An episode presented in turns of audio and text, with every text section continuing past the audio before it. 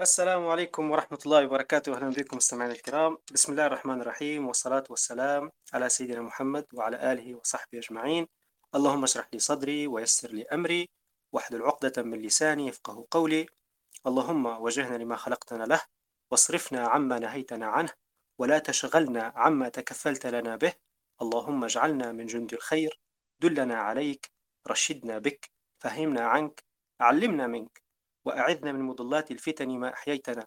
اللهم انصرنا بالإسلام وانصر الإسلام بنا، واجعلنا حجة له لا عليه، واجعله حجة لنا لا علينا. وبعد، ومساء الخير عليكم كلكم، وإن شاء الله تكون أمسية طيبة عليكم جميعا. اليوم موضوعنا موضوعنا نفسنا ذاتنا، كيف نربيها ونبني هويتها. وضيفنا اليوم الأستاذ أشرف. أستاذ أشرف، مرحبتين بك. مرحبا أخوي عبد الرحمن، شو أخبارك؟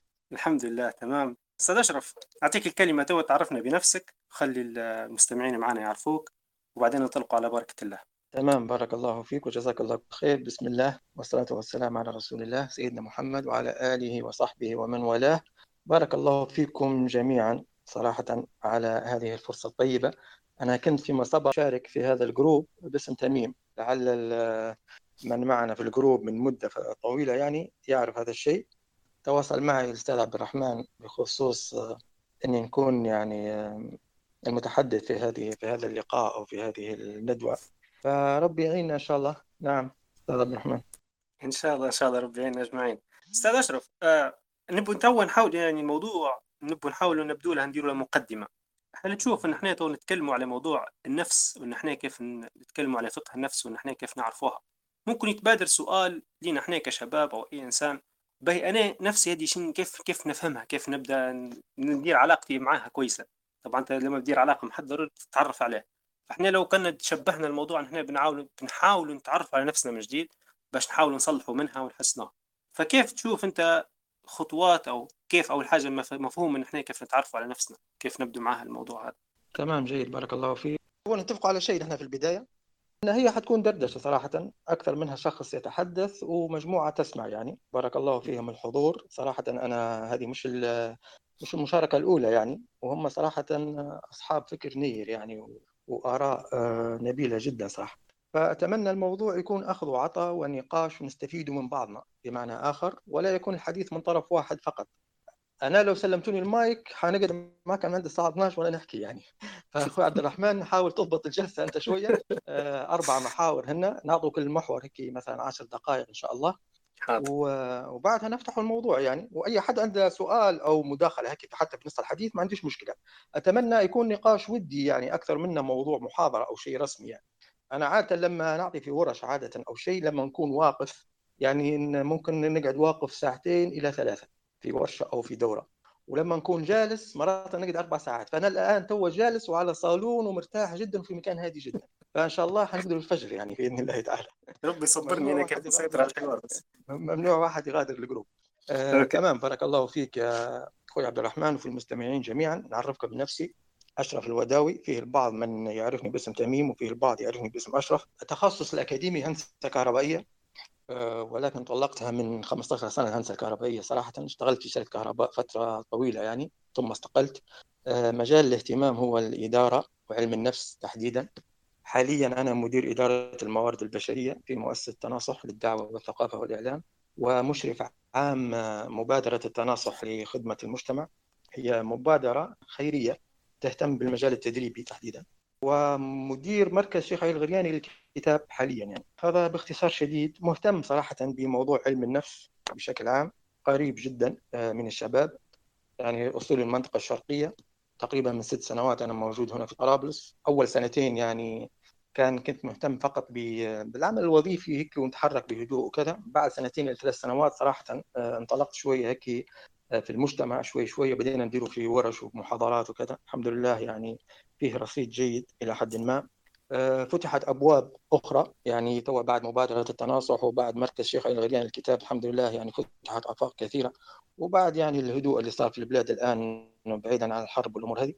شغوف صراحة أنا بهذه المواضيع، مواضيع اكتشاف الذات، تربية النفس، ترتيب المهارات، ترتيب الأفكار، ترتيب الانتماء ودوائر الانتماء، موضوع الهوية.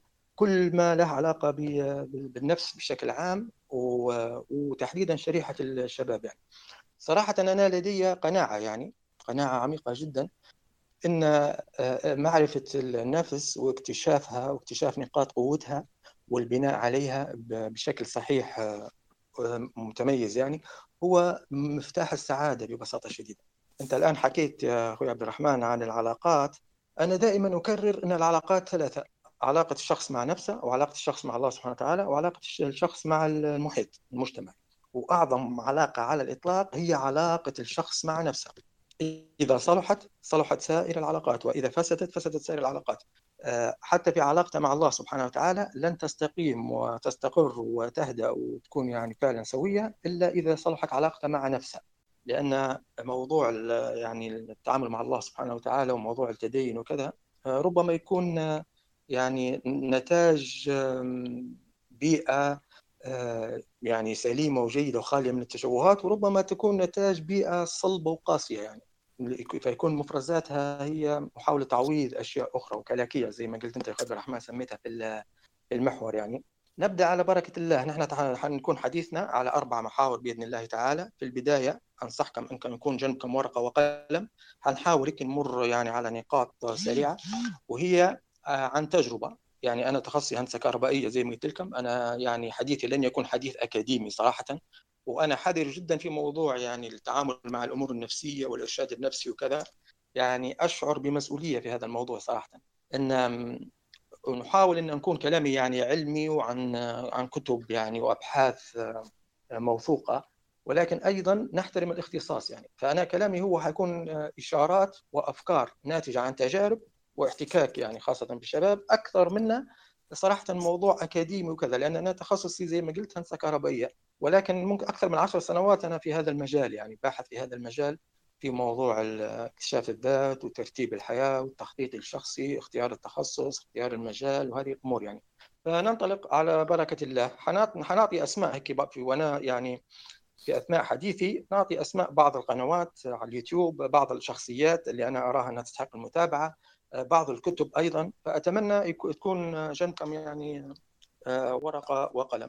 خويا أشرف، عندي عندي عندي تعليق بسيط خفيف هيك، لأن من القصة اللي حكيتها حسيتها نوعا ما مشابهة لقصة مرات بها أنا، اللي هي موضوع تطليقها. طلقنا المجال متاعنا، يعني هندسة نووية وسيبتها واتجهت لموضوع التعليم وكذا، وأنت كذلك اتجهت لمجال شغفك.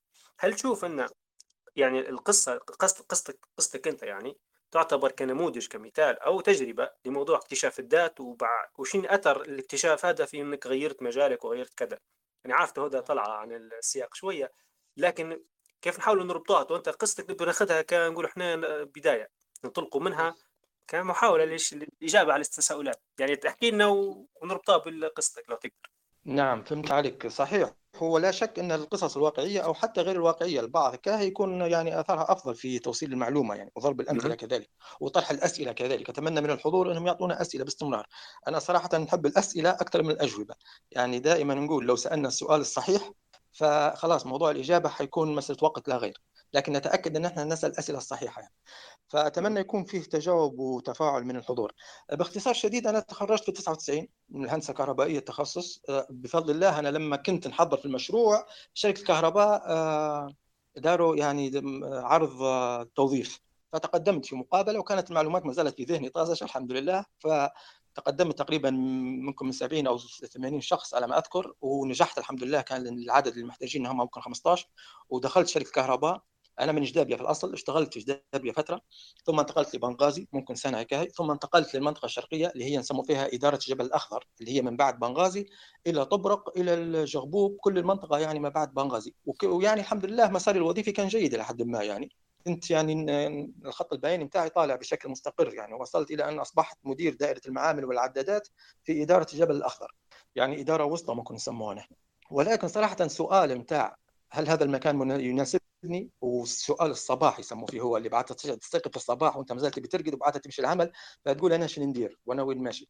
هذا السؤال يعني قعد معي قرابه عشر سنوات صراحه يعني، وانا كنت منزعج آه وكنت يعني من من تقريبا من ألفين وستة ألفين وسبعة كنت نفكر هذاك الوقت في موضوع الزواج، وكنت نفكر اني نغير حياتي، وكنت نتمنى ان موضوع الزواج يكون مرحله مرحله مفصليه لشيء جديد ولحياه جديده. خلاص قلت انا الفرصه الاخيره هو بعد الزواج، لو ما تغيرتش وعشت حياتي الحقيقيه فحنكون انا نسخه مزيفه من نفسي وعايش حياه مزيفه. فالحمد لله يعني من بعد تقريبا من ألفين وستة تميت منكب بشكل كبير على موضوع علم النفس وموضوع الإدارة، ووجدت شغفي فيه صراحة، على الموارد بشكل عام وعالم التدريب والمهارات والأشياء هذه. واستمريت، تزوجت في في ألفين وتسعة من أم سفيان، الحمد لله هي الآن موجودة في زابية وتسمع فيها قاعدة. واستمريت بعد ال بعد ال بعد الزواج. العمل اصبحت نسحب روحي منه بهدوء، وبديت يعني نتجه اكثر للموضوع هذا. كنت بعد الثوره طبعا انطلقت بشكل كبير جدا، في الاول كان على نطاق ضيق، بعد الثوره صراحه انطلقت انطلاقه كبيره جدا. يعني الحمد لله رب العالمين اسسنا مؤسسات خيريه، ودينا اصبحنا نعمل في ورش وفي محاضرات، في جلسات قراءه، في افكار، في عصف ذهني، في اشياء كثيره جدا الحمد لله رب العالمين. وهذه من مزايا الحريه، يعني الابداع دائما يحتاج الى حريه، والاستبداد هو اصل الجهل في كل شيء يعني. فالحمد لله رب العالمين. بعدها شوي شوي تميت نسحب في روحي من العمل، الى ان لما صار موضوع التهجير هذا وجيت هنا المنطقه الغربيه، صارت لي مشاكل شويه في الشركه وكذا، فقدمت استقالتي، تركت العمل، واصبحت الان عمل حر الحمد لله رب العالمين، وفي حريه كامله. وانا صراحه ممتن جدا للمنطقة الغربية بهذه المناسبة، يعني والله ممتن جدا للمنطقة الغربية وأهل المنطقة الغربية وسكان المنطقة الغربية بشكل عام، وسكان طرابلس بشكل خاص. أنا ممتن جدا جدا جدا، وأنا نسجل مفكراتي على فكرة، نسجل في يومياتي وكذا. في بالي يوما ما حنصدر كتاب على بمعنى حياة مهجر أو كذا، هيك في قريب ستة أو سبع سنوات في المنطقة الغربية. فالحمد لله رب العالمين على فضله. هذا باختصار شديد فيما يخص موضوعني هذا. ساقني الى الى قصه صراحه الى قصه اختيار التخصص. يعني انا لما دخلت تخصص هندسه كهربائيه بصراحه هيك ما كنتش بالوعي الكافي اني نحدد تخصصي ونحدد مجالي. فكانوا اصدقائي اللي تخرجوا معايا غالبيتهم كانوا في الهندسه الكهربائيه، كان بعض المجالات متاحه اقصد في مدينه جابلة في ذاك الوقت قليله جدا، ومن ضمنها الهندسه الكهربائيه. يعني كان هيك تشعر به متخصص جيد هيك وفيه يعني شويه برستيج وكذا. فدخلت صراحه لم اجد من ينصحني في ذاك الوقت، وما كنتش بالنضج الكافي اني مهتم بهذه المواضيع، وما كنتش نحسب ان موضوع اختيار التخصص هو اخطر قرار في حياتك ممكن تاخذه بعد موضوع الزواج. يعني انا دائما نقول اخطر قرار هو الزواج، لا مجال للمجامله فيه، ثم اختيار التخصص. هذين حيكونان مسؤولات على تسعين بالمئة من حياتك، سواء سعاده او تعاسه. فهو فعلا موضوع مهم جدا. علشان هيك انا اخترت موضوع اختيار التخصص، واصبحنا نعطي فيه في ورش كثيره جدا. يعني ان نقول للشباب ارجوكم اهتموا بهذا الموضوع وما تهملوش. أه نعود ل هو شوف استاذ اشرف، عرفت نبي نحاول نردك لوين نبي نربط نعم. النقطه الاساسيه بتاع اكتشاف النفس، كيف تقرا نفسك، الهويه. يعني قبل ما نوصل موضوع الهويه خلاه على جنب. انا تو انت قرات نبي ديك التيرنينج بوينت زي ما نقولوا، نقطة التحول اللي صارت. أكيد نوعا ما صار نوع من التبصر لنفسك، إنك أنت زي ما قلت أنت عندك سؤال كل يوم الصبح تقول أنا شن قاعد ندير، أنا شن قاعد أنت شن بنعرف شن الحاجة اللي اكتشفتها فيك كأشرف قلت أنا لا خلاص أنا حننتقل لحاجة تانية. الشجاعة مو كيف جاتك في الموضوع هذا؟ هو صراحة أنا لا أذكر أن في نقطة معينة أو نقطة جوهرية ومفصلية. يعني فضل الله يا أخو عبد الرحمن، راهو الأجواء السينمائية هذين متاع اللي مثلا في لحظة هيك تصير أو موقف فينتقل الإنسان مية وثمانين درجة وكذا، هذه والله أنا لا أذكر. يعني هو الموضوع كان بتدرج وببساطة زي ما نقوله، لكن هو فيه نقطة الإنسان في مراحل عمره الأسئلة كلها موجودة، وبغض النظر يعني على نضج هذه الأسئلة وعمقها، لكن هي دائما في موجودة. من أول إنسان يبقى يعي ما حوله، يعني من أربع سنوات خمس سنوات ست سنوات يبدأ يطرح في أسئلة. ولكن السؤال خلينا نقول الأسئلة الكبرى اللي هي من أنا وماذا أريد وكيف أصل، هذه في الغالب إلى الثانوية تكون يعني واضحة الأسئلة وجاهزة. بمعنى لما تسأل شاب سنة سادسة ابتدائي حتقول له السنة الجاية شنو تخش أنت؟ حيقول لك أول إعدادي، بعدها ثاني إعدادي، بعدها ثالث إعدادي. فهو بدون ما يشعر الجواب دائما جاهز، ما يشعرش بالقلق. يعني أمتى ينصدم هو بالواقع وتبدأ الأسئلة تهطل على رأسه، يعني زي ما نقوله بعد الثانوية، اللي هو بيسأل سؤال يقول شنو بنخش أنا، أو الناس يقولها ها يا شني فلان شنو بتخش أنت، أو الأهل يقولها ها أنت شنو بتختار من تخصص. فهنا يصير له يعني هيك الصدمة شوية. متعود علينا لأن الأجوبة جاهزة الآن، لا فيه فيه اختيارات ها شنو تبي. فهيقول أنا شنو بخش بها، يقول له خش اللي تحبها اللي تحبها بينا شنو نحب أصلا، أنا من أصلاً أنا شندير هنا، شن موجود في هالحياة شندير هنا. تبدأ المرحلة لأن يتعرض لموقف كان قبل خيار واحد متاح أمامه، الآن أصبح عدة خيارات. وهل هو لازم يخش الجامعة أصلا؟ هذه الآن أسئلة الآن بدأت تطرح يعني. وهل هو فعلا موضوع المسار الجامعي زي ما نقوله مهم أصبح، ولا لا هو الموضوع المهارة أكثر من الشهادة؟ يعني هذه المواضيع. فهنا يبدأ تعرف الشاب، لما نقول الشاب طبعا أقصد الجنسين يعني، يبدأ يتعرف على أن راه في أسئلة لازم تواجهها وتدير لها حل، وكان تهربت منها حتواجهك بعدين، ولو أجلتها فأنت تأجل في الصراع فقط يعني. توجهنا بعدين لمستويات الصراع ومستويات الوعي الذاتي وكذا، ولكن هي مرحلة. فأنا أشعر أني فعلا بعد تخرجت أصبحت يعني والله مش راضي عن نفسي يعني، معنا الحمد لله في الدراسة كنت جيد يعني إلى حد ما، نجحت تقريبا تقدير جيد وماشي الأمور. وبعد اللي بديت بداية بسيطة يعني، يعني في تسعة وتسعين أنا بديت العمل، وفي نفس الوقت بديت بديت أعمال حرة يعني كتجارة وكذا. فكنت دائما مش راضي صراحة عن حياتي، كنت نقول إن معقولة أنت عايش علشان تبي تقعد موظف وتبي تقعد فرحان بشوية تجارة وكذا، في شيء آخر يعني مفروض. وكنت يعني نحب القراءة من صغرنا إلى حد ما، كنت نقرأ يعني ولو كانت قراءة عشوائية ما كانتش منظمة إلى حد ما، لكن كنت دائما نشعر إن فيه شيء مش واضح نبي نفهم، فيه شيء غريب هيك يعني، وفيه شيء المفروض أننا نشعرك يعني شعور داخلي أننا مفروض نتجه له أو نسير عليه. أنا كنت عندي على قناعة أن مش هي هذه الحياة، هذه كانت قناعتي، لكن بها شنو الحياة والله لم أكن أعلم صراحة. فكنت يعني في خلال سنتين ثلاثة بعد عملي أصبحت الأمور يعني تتبلور. في الوقت يعني كانت ثقافة النت وكذا بسيطة، كنت أذكر أن في منتديات نحاول ندردش في المنتديات وكذا، لكن ما كانش فيه الزخم موجود الآن يعني اللي هو الفيسبوك واليوتيوب وهذا النظام الموجود يعني. فكنت نبحث على سؤال إني أنا نرغب في شيء وندردش، وكان معي صديقي في هذه الرحلة على فكرة، هو موجود الآن حاليا مهجر هناهي وصاحب مدرسة دولية هو حاليا هنا. فكنا نتناقش يعني جروبك بسيط أصدقاء، كنا نقولوا إن لا المفروض أن يكون في شيء. الوقت هذاك طبعا في الجيل اللي تو ربما يقول يقول أنتم معقدين الأمور، هذاك الوقت يعني كان النظام السابق نظام مستبد يعني، ما كانش فيه الحرية أنك تطلع وتصرخ وتعبر عن نفسك. حتى العمل التطوعي كان محاصر صراحة يعني. أذكر كنا نديروا في مؤسسة خيرية كان المطلوب أنك تجيب ثلاثين شخص وتجيب تفاصيلهم كاملة وتمشي توقعهم في الأمن الداخلي و و و حتى الشغف نتاع العمل الخيري اللي هو جزء من اكتشاف الذات، جزء مهم جدا من اكتشاف الذات، كنا محرومين منه صراحة يعني. ما كانش فيه الحرية اللي تتحرك فيها في مجال القطاع الثالث اللي هو يسموه في القطاع غير ربحي أو القطاع الخيري باش تكتشف نفسك، ما كانش فيه. فكنا نحن مكبوتين يعني، كنا ما بين قراءة كتب شوية، ممارسة يعني كورة هكي الزرادي مع الشباب وكذا، ما كانش في مجالات. فيعني كان في صراع شوية إلى أن يعني اقترب موضوع الزواج وكذا. فكنت حاط أنا زي الهدف أو الخط النهائي اللي لازم لما نوصل له نكون أنا اتخذت القرار. وفعلا الحمد لله أنا يعني بعد زواجي تغيرت أشياء كثيرة يعني، بما فيها هو موضوع التخصص، وأننا فعلا بنتجه ل الإدارة الأعمال وعلم النفس والتدريب والعطاء وإرشاد الشباب ولا شيء. نعم يا أخي عبد الرحمن. شو آه والله شوف القصة بتاعك كده تحكي وأنا مقاعد مزك نشوف للروشن قدامي ونرد في نفسي. حتى أنا الفترة هذيك قبل ألفين وأحد عشر ألفين وعشرة كيف لما قررت أن ندخل لمجال الهندسة النووية. أنا طبعا في البداية حتى أنا كنت هندسة كهربائية في أول سنة، وبعدين جت نقلة آه نوعية، مشيت انتقلت لهندسة نووية. كانت نوعا ما في نقطة تحول صارت لي حق يعني. في البداية نفس السبب اللي ذكرته أنت بالضبط في البداية كأي شاب يعني بحاول في الأول ممكن أنا يعني نقدر نقول كنت جاهل بنفسي صراحة.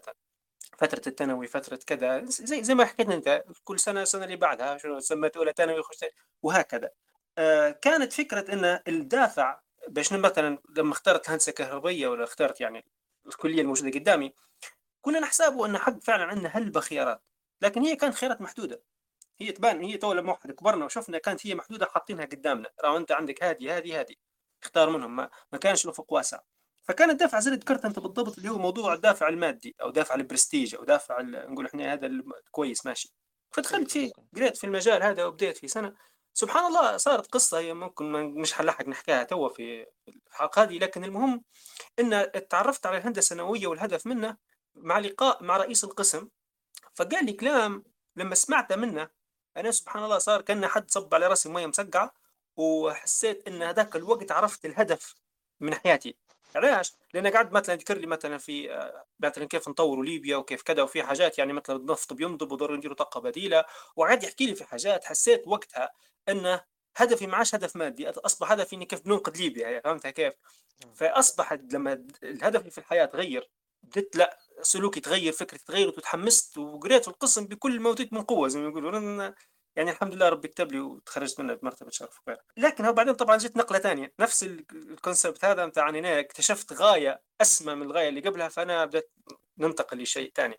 فهذا كيف نبي نحاول نربطوه احنا بناحية نوعا ما، يعني نقدر نقولها تو نبدأ نحط الكلام يعني قطع الحروف من ناحية علمية شوية. كيف كيف يصير هو يعني أنا لما عرفت شيء غيرت لي شيء ثاني، أو أنا نفسي كيف بديت أفهم بها. مثل حسيت نفسي عندي غاية، يعني نقول لك الأسئلة الوجودية الأربعة دي، من أنا ولماذا خلقت ومن خلقني قبلها، وفي الأخير شو بنوصله في الأخير الهدف النهائي. فكيف نحاول نربطون بعضهم بكلام علمي شوي؟ بارك الله فيك. نعم صحيح صحيح. هو أستاذ عبد الرحمن أنت حتى قصتك نعرفها طبعا، أنا في صداقة فيما بيننا سابقة، وعارف أنت بيش مريت وكذا، وعارف حتى لما درت أنت في التيدكس هل أنت قط حلقة جميلة كانت يعني، وفقرة جميلة جدا، وننصح من يستمع إلينا يشوفوها موجودة على اليوتيوب. هي تكتب هل أنت قط عبد الرحمن الخنجاري حيطلع معك، يعني يحكي في تجربته يعني عبد الرحمن في موضوع اختيار التخصص وكذا. نعم صحيح. هو أنا أنا, أنا في نقطة بس نقولها، فكرة أن الشعور بعدم الراحة اللي هو خلينا نقوله القلق الداخلي، هذا مش دائما سيء، فيه جانب جيد لأنه هو متلازم مع النمو، يعني لا يكون نمو إلا بشعور بعدم الراحة، والشعور بعدم الراحة لو أحسننا التعامل معه هيؤدي إلى نمو الشخص بمعنى أفكاره ومهاراته وتطويره وكذا، لأنه هو المراحل اللي الشخص قد عايش فيها لما يشعر بقلق داخلي، بس قلق صحي على شرط الفطري مش قلق مرضي، فهو ممكن نجوه نحن فارق بيناتهم، هو هيك ينمو. لأن لو ما كانش فيه قلق داخلي الإنسان حيصير حيصاب بالتبلد. يعني أنت لما تشوف يعني غالب الناس وهم الغالبية يعني السواد الأعظم اللي هم ممكن نقولوا مثلا عوام الناس أو الدهماء، هذوم هذوم ما عندهمش الأفكار هذينا صحية، ممكن تطلع لكن تطلع في مستويات الدنيا، في مستويات الدنيا يعني مش في مستويات عالية، بمعنى الهمة متاعها يدوب تقود أن بدل ما كان دخله ألف جنيه قد ألف ومئتين مثلا، كان أنه يتزوج فيتزوج الأمور هذه. لكن في الأشياء السامية شوية أو النبيلة شوية هذه في الغالب القلق متاعها يكون أشد وطأة على على الشباب، وهي من سبحان الله من الأشياء يعني المفارقة أنهن قرارات مصيرية وفي في بداية حياة الناس الشاب، يعني سواء كان البنت أو الشاب. يعني أنت تبي تتخذ قرارات مصيرية هتحدد مصيرك في الأربعين خمسين سنة القادمة، ومتى ستختارها أو تحدد هذه القرارات أو تتخذها في بداية العشرينات. قرار اختيار التخصص في بداية العشرينات، قرار الزواج في الغالب في المنتصف أو في نهاية العشرينات، قرارات مصيرية. وللأسف يعني نحن بشكل عام هيك ثقافة إن كما تقول الإرشاد المهني والإرشاد الدراسي والإرشاد والإرشاد الزواجي وكذا، يعني صراحة ضعيفة جدا. هي في محاولات خجولة، لكن لما تقارن ما بينه وبين يعني الدول المتقدمة والعالم الغربي فصراحة سنوات ضوئية، يعني موضوع بعيد جدا ما فيش مجال للمقارنة. نعم ناخذ النقاط على السريع هيك، نحاول قدر الامكان ان نعطوا مجال يعني ان ننهي الموضوع في عشر دقائق كل محور باذن الله تعالى. على موضوع النفس، انا زي ما بديت قلت انا نشوف ان الموضوع هذا مهم جدا، فكره انك انت تكون يعني مهتم جدا باكتشاف نفسك، لانك انت لو تبت لو عندك افكار عظيمه جدا وتبي تغيرها ابدا من نفسك. هم يقولوا يعني انك لو تبي تاخذ خطوات عظيمه ابدا بنفسك، واذا قررت ان تبدا بنفسك ابدا بالقراءه. فهي هذه خلاص علامه بسيطه جدا. القراءه هي بمعنى اقرا، اللي هي اول سوره اول ايه نزلت في القران، وهي سبحان الله كأن يعني تبي تورينا فن البدايات. فن البدايات يعني نحن نتحدث عن وحي خاتم الأنبياء والمرسلين نزل بمعجزة، هي كتاب، تفتح الكتاب أو مش تفتح مش تفتح يعني أول آية نزلت من هذا من هذا في هذا الوحي هي اقرأ. أنا دائما في بالي هيك كلمة اقرأ، صراحة أنا تظهر عندي اسأل اسأل بمعنى اقرأ باسم ربك الذي خلق. أنا هيك تظهر عندي اسأل باسم ربك الذي خلق، يعني شوف الكون ظاهر وابدأ في السؤال. يعني دائما حاول تجود الأسئلة. أنا عندي تجربة بسيطة مع أبنائي في الأسرة، يعني دائما نجلس معهم جلسات وندير في مكافآت بسيطة ونقول لهم هاي أسألوني أسألوني، فنقول لهم كان يعطيني خمس أسئلة مثلا نعطيه مثلا مكافأة بسيطة كذا كذا بدون ما شنو الأسئلة. ففي الأول يسألوا في أسئلة عادية، وبعدين تبدأ الأسئلة تتغير، يبدأ من سؤال لماذا الحائط لونه أبيض مثلا، وبعدها شوي شوية ليش أنت بابا مثلا يقول لك عرفت، وهكذا تبدا. فالفكره في ان السؤال دائما لازم يكون موجود، لازم نمارسه دائما السؤال، وخاصه نحن كأمة مسلمه يعني لا نخاف من شيء، نسال الى ما لا نهايه، لان نحن عندنا منظومه متكامله تجيب على كل سؤال. فنحن مش من النوع اللي منغلقين على انفسنا يعني توهم ربما في عصر التخلف في شويه من اللغة وكذا، ولكن اقصد بشكل عام يعني كمنظومه اسلاميه رؤيتنا للكون ان نحن نتفكر في هذا الكون ونسال الى ما لا نهايه. والسؤال هذا مهم، من انا، اهميه السؤال هذا ترتكز في ان نحن مركز الكون، نحن ك يعني الرؤيه الاسلاميه ان الانسان هو مركز الكون، والله سبحانه وتعالى سخر هذا الكون للانسان.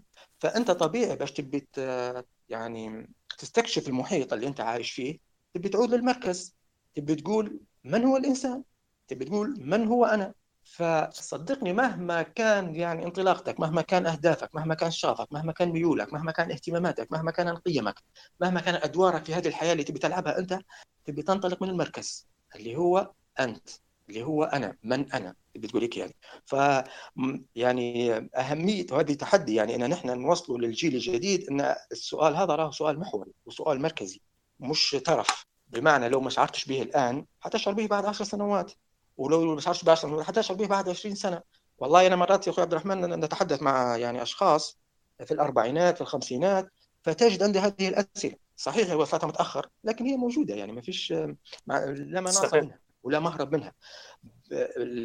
يعني في بعض علماء النفس يسموا في فرحة مرحلة الأربعينات يسموا فيها اللي هي الخمسة وأربعين تحديدا يسموا فيها منتصف أزمة منتصف العمر. الإنسان يمر عادة باكتئاب المراهقة يسموا فيها عادة، يعني أنا مش مقتنع به كثيرا ولكن كمصطلح يعني. وبعدين فترة العشرينات اللي هي فترة الاكتشاف وكذا، وبعدها استقرار شوية، وبعدها في الأربعينات منتصف العمر يسموا فيها أزمة منتصف العمر، اللي هو الإنسان خلاص تبدأ أفكاره تتغير وقيمه تتغير وأهدافه تتغير وحتى أسئلته تتغير. فبيقول أنا تو في الأربعينات باهي وين متجه، أنا أصبحت يعني أقترب إلى النهاية. هي شنو النهاية وشنو فيما بعد النهاية اللي هو نسمي فيه سؤال لماذا، لأنه هو كل ناجح هذه الدنيا عند لماذا واضحة ومستقرة. كل ناجح بغض النظر كان مسلم أو غير مسلم، عربي أو غير عربي، لو حتى السير العظماء الموجودين الآن في أي مجال لو تتابع سيرهم دائما لما تقول له لماذا يجاوبك مباشرة، لماذا أنت هنا في هذا المكان يجاوبك، لماذا تريد أن تصل لكذا يجاوبك. فهو عند لماذا واضحة. الناس اللي تاهت تلقى عند لماذا هذه غايبة في حياتها. للأسف نحن بعض الشباب يفكر في الكيف وليس في اللماذا. هم يقولوا الكيف تجيب عنها الإدارة واللماذا تجيب عنها الفلسفة. فتلقى الشباب يعني مثلا ريادة أعمال بنصبح رائد أعمال، هذا كيف، لكن نقول له لماذا ربما ما يعرفش، يقول لك أنا بجيب هوائل، هذا كيف لكن لماذا ما يعرفش. بيقول لك أنا مثلا بنقعد بزنس مان وعندي مثلا شركات كذا كذا، أنا مثلا مهووس بالبرمجة، العمل المجتمعي والريادة الاجتماعية وكذا. فهو هذا كله في الكيف، هذا كله في الكيف، كله في الكيف، يجيب على سؤال الكيف، لكن لماذا مش مش حاضرة.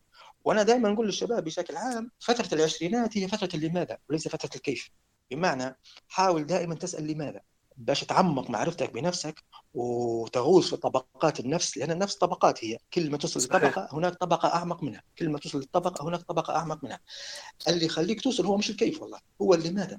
تقدر تراقب في نفسك، تقدر تتضح عندك الرؤية، تتضح عندك باستمرار، بشرط أن تخلي سؤال لماذا هذا دائما بين عيونك في كل خطوة تخطوها في حياتك. دائما تسأل لماذا. هم يقولوا العدد المناسب للماذا هي ثلاثة، أنك تسأل نفسك ثلاث أسئلة، لماذا لماذا لماذا. يعني أنا الآن قاعد في مركز الشيخ الغرياني في الكتاب، قاعد في مكتب الإدارة، ليش أنا قاعد هنا، لكذا كذا باهي، ليش كذا كذا باهي، ليش. على الأقل ثلاث أسئلة، عود نفسك تسأل لماذا في الموضوع ثلاث مرات إلى أن تصل لجواب مستقر. لو تعودت أنك تسأل ثلاث مرات في كل شيء، في كل هدف، في كل خطوة، في كل مسار، في كل مرحلة جديدة في حياتك، حتى في الزواج مثلا تبي تتزوج، أسأل لماذا جاوب، ثم أسأل لماذا على الجواب، ثم أسأل لماذا على الجواب الثاني. تبي تدير بزنس وكذا وغيره وغيره وغيره. على قد اهتمامنا نحن بسؤال لماذا، على قد ما نحن نغوصه داخليا، ما لا نغوص خارجيا، بمعنى لا نتمدد في الخارج بل نتمدد في الداخل. والإنسان سبحان الله العظيم يعني مهووس جدا باكتشاف المحيط، لدرجة أنه وصل للمريخ وتجاوز المريخ، ويعني اكتشف الفضاء يعني حتى من غير برا المجرة، مجرة درب التبانة يعني، حتى برا منها أصبح يعني يتصور في العالم خارج درب التبانة، ولكن نسي أن يغوص داخل نفسه، يعني يبحث في نفسه ويقول أنا من وش من خلقني ولماذا في هذا الكون. فلذلك صار الاضطراب اللي موجود الآن عند البشرية بشكل عام، هو تجد شخص عبقري جدا، عالم جدا، بروفيسور في مجال معين، ولكن تجد مثلا يعبد في بقر. فهو هذا اهتم بالكيف، كيف كيف كيف كيف كيف كيف كيف. وكل ما يكتشف عظمة الكون كل ما يبتعد عن الله سبحانه وتعالى. ما يخطرش في باله أنه يقول لماذا هذا الكون، ما يخطرش في باله. وإذا كان إذا كان تجرأ وطرح هذا السؤال في الغالب تجيه يعني الأجوبة الإلحادية إنه بالصدفة، إنه هو انفجار كيماوي، إن نحن يعني ذرات من يعني تلوثات كيميائية وخذ لك من هذا الكلام. صحيح. يعني نعم أنا نحاول مش عارف نزيد نستفسر. لا لا لا بنحاول توا شني بندير تعليق بسيط وبننتقله توا في لنقطة ثانية، لكن هي نحاول التعقيب هذا بنحكي فيه شوية على حاجات أنت ذكرتها وبنزيد نعمقها شوي. اللي هو موضوع مركزية الإنسان في الكون، أو هو مركز الكون أو مش مركز الكون. طبعاً وجهة نظري نشوف فيه ما هوش مركز الكون، نشوف يعني الله عز وجل هو مركز الكون، يعني يعني هو اللي خلقنا كلنا. لكن صح ربي سخر كل الأشياء في السماوات والأرض لخدمة الإنسان باش يطيع ربي. وهذا ردني لنقطة أنت ذكرتها الأولى بارك الله فيك على موضوع اقرأ. لما نجي على القرآن أنت مش هنشوف مثلا آية اقرأ من سورة الفلق، لا نجي نقرأ نفتح القرآن ونبدأ نصفح فيه، هنلقى أول قصة مذكورة اللي هي قصة سيدنا آدم لما ربي خلق سيدنا آدم إني جاعل في الأرض خليفة. فمن المنطلق هذا أحد الحاجات اللي اللي خلت عندي نوعا ما الدافعية، ريت ذاك السؤال لماذا أنا علاش موجودة هنا، علاش مخلوق، علاش ربي خلقني. حسيت أنا مخلوق لا لغاية عظيمة، يعني بنكون خليفة الله في الأرض. يعني بنحاول كلمة خليفة هذه قديش ما قاعد يفسروا فيها وكذا، فعلا إنها مفتاح. شو معنى شو معنى تكون خليفة خليفة الله في الأرض؟ هذه شو معناها؟ ما موضوع إيه بيحاول شوفوها. فمن منطلق هذا أنت بتحاول بتتعرف على ربي أكثر، حتعرف أسماءه وصفاته وتجلياته، منها بتحاول تربط الأمور ببعضها، وبتحاول تشوف انك انت كيف تدير اصلاح بما انت موجود وين ما انت موجود. يعني من كيف مثلا وجهة نظري بسيطه، يعني تجربتي جيت انا لقيت نفسي موجود مولود في ليبيا، خلاص انا ليبي، اذا في حواليا مشاكل. انا غير كان ناخذ مشكله ولا مشكلتين ولا اللي نقدر عليها ونحاول اني نقول هذه هي اللي ماده نتاعي، لا تدي انا بنحل المشكله هذه. علاش انا راهو باش بنساهم في الاعمار عكس الافساد، والملائكه ردت تجعلوا فيها من يفسد فيها ويسفك الدماء. فأنا المفروض ندير العكس، عكس الحاجتين هادو، لا نسفك ما نفسدش وما نسفكش دماء أي، نصلح ونسبب في الأحياء، سواء تساعد البشر أنهم يحيوا زي الأطباء أو المزارعين موضوع الزراعة وغيرها في الأمور هذه. هذه نحاول نجاوب موضوع لماذا اللي حكيت عليه. فمنها يبدأ الإنسان عما الرؤية متاعه تتضح، وما عادش يبدأ كل ما يقابله شيء آه هاي مليحة هذه كذا. وهذا بيردنا بعدين لموضوع الهوية إن شاء الله نحكوا فيه. في نقطة نسيتها والله نسيتها ضاعت مني كنت بنحكيها، لكن هذا هيك نوع ما. والنقطة الأخيرة آه على موضوع الناس توا حاليا مركزين على موضوع الكيف وشني والاكتشافات وغيرها. آه من أسبوع تقريبا كوني في لندن زرت المتحف الطبيعي اللي هو الناشونال هيستوري، مشهور هذا في يعني في العالم، وفيه المجسمات للحيوانات ضخمة وديناصورات وحاجات قديمة جدا، كل ما يتعلق في الطبيعة، ومديرين جناح خاص بيقدر يروح الإنسان كيف يتطور وغيرها، طبعا كلها خزعبلات ووهم. الشاهد انهم مركزين هلبة على موضوع الكيف. انا لما خشيت المتحف اكثر كلمه تردد على لساني سبحان الله، سبحان الخالق. يعني هم ضاعت منهم من اللي خلق الشيء هذا، وقعدوا مركزين كيف نخلق الشيء هذا او كيف تطور او كيف انه هو تشكل. فاحنا عندنا مشكله فعلا اليه انك انت تعرف السبب والغايه من الموضوع، شيء مهم جدا. وانت ذكرتها بارك الله فيك على موضوع ان احنا لازم نبصر بنفسنا، وربي قالها في القران وفي أنفسكم أفلا تبصرون، قبلها وفي الأرض آيات للموقنين وفي أنفسكم أفلا تبصرون. فإن شاء الله ربي ينعم علينا ونتبصر بذاتنا. هي ممكن الحلقة هذه مش حن يعني ممكن اللي يسمع يعتقد أنه حنجاوبه على كل، لا هي نوع ما قبسات هيك ولمبات نولعوا فيها أن احنا راو موضوع هذا بيحتاج منا أن احنا ننظر له بزاوية مختلفة. لو كنا احنا نحسبوه أمر عادي خاصة الشباب الصغير، لا وراه الموضوع أعمق من إنه مما تحسابه. فأخوي أشرف شرايك تو نبدو نتكلم على موضوع الكلاكيع أو الإشكاليات اللي يعاني منها معظم الشباب، ونعرف أنه راه نسبة كبيرة من الشباب المتميزة هو اللي يعاني منها أكثر من الشباب اللي نقول إحنا ومش نحباش تصنيف متاع ندير مستويات، لكن نقدر نقول أن الشباب اللي عنده هم نوعا ما يقع في في الفخ هذا أكثر من اللي مثلا مريح دماغه شوي. كويس جميل. هو تعليق هيك سريع وبعدين نحاول شويه نغوصوا في الذات وبعدين ننتقلوا للكلاكيع. مرك... نعم انا اقصد بمركزيه الانسان في الكون، اقصد كو... كحياه لا آه صح وجود بشكل عام. يعني لا شك ان الوجود الله سبحانه وتعالى هو المركز في هذا الكون فعلا فعلا عارفين صح صح صح الحق ما احقه الله والباطل ما احقه الله فعلا فعلا. من حولنا يعني مدى قدسية الأشياء مش لأنها أكثر انتشاراً أو أكثر قبولاً للناس أو أقل قبولاً، لا إن الله سبحانه وتعالى قال الشيء الفلاني مقدس خلاص مقدس. وان الله سبحانه وتعالى قال الشيء الفلاني غير مقدس. هذه نقطه مهمه جدا. صحيح، بارك الله فيك عبد الرحمن انك نبهت عليها، اللي هي والان في العالم المادي والراسمالي موجوده، يعني اصبح ان الحق هو ما احقته الاغلبيه يعني، والباطل هو ما ابطلته الاغلبيه. فلدرجه ان اصبحت الان في نظريات تظهر تقول شنو هو الخير وشنو هو الشر وحقيقه الخير وحقيقه الشر وحقيقه الجمال وحقيقه الحق.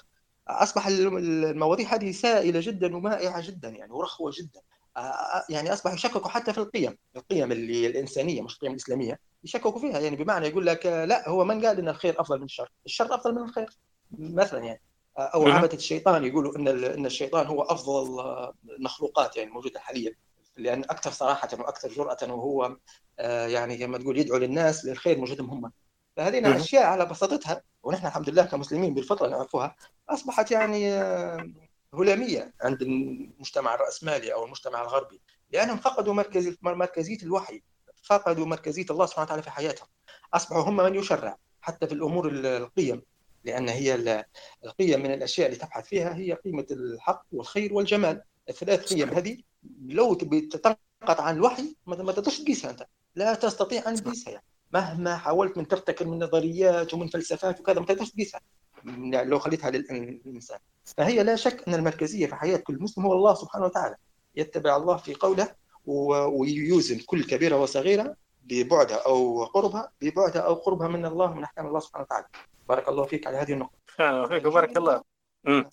نجولي نقطة الذات قبل ما نتجاوز نمشي للكلاكية اللي سميتها أنت كلاكية يا أخي عبد الرحمن. ناخذوها كالكوعة كالكوعة إن شاء الله. الترعيم الشقيري قالها شو علقت في دماغي. لأن احنا في الليبيين ممكن نقول شوية، لكن يلا. نعم صحيح، هو مصطلح متعارف عليه في علم النفس إلى حد ما يعني. صحيح، آه الندبات أو الكلاكيع هو ببساطة شيء خلينا ناخذ النفس. نحن ما نبيش نتجه لموضوع فلسفي وكذا، لكن احنا لما نقول ذات وذات ومعرفة الذات وكذا، عادة في ثلاث مفاهيم نحتاج نوضحوها نحن، اللي هو الوعي بالذات وإدراك الذات أو الإدراك الذاتي وتقدير الذات. بعيد جدا عن الكلام الفلسفي والنظري والاكاديمي وكذا، هذه خلاصه انا اشعر بها يعني. بمعنى الوعي الذاتي ان تقعد انت واعي بذاتك بذاتك طبعا هو مستويات الوعي الذاتي، وعي مادي، وعي بالمشاعر، وعي بالافكار. يعني لو نقول الوعي المادي نضرب امثله، لما تقول لشخص انت كم عمرك هيقول لك كذا كذا، كم طولك كذا كذا، العرض بتاعك، سمنك، امتى ولدت، وين ولدت. هذين هذا الوعي المادي ممكن يسمونه. الوعي المشاعري اللي هو يعبر عن مشاعره، سعيد، حزين، متفائل، متشائم، والأمور هذه، هذا وعي مشاعري. اللي, اللي أعلى منها وأعمق منها هو وعي الأفكار، أنك تجد واعي بأفكارك، لأن الأفكار هي اللي تحرك المشاعر عادة. المشاعر هن اللي يمشي السلوك. فالشخص اللي عنده وعي بأفكاره ويعرف هو يراقب في أفكاره وكل سلوك ناتج سواء كان سلبي أو إيجابي، هو يعرف جاء من أي فكرة. لأنك أنت لما لو تشعر بسعادة هي فكرة اللي خلاتك تشعر بسعادة، فأنت تبحث عن خلف هذا الشعور حتجد فكرة. ولو أنت الآن تشعر مثلا بتعاسة أو اكتئاب أو حزن أو ضيق أو اشمئزاز أو صدمة أو أو أو فهي فكرة خطرت في بالك أنت فأنتج هذا الشعور. فهو أعلى درجات الوعي هو الوعي بالأفكار، وأعمق درجات الوعي هو بالأفكار، وأكثر شيء يؤثر في الإنسان هي الأفكار وليس المشاعر.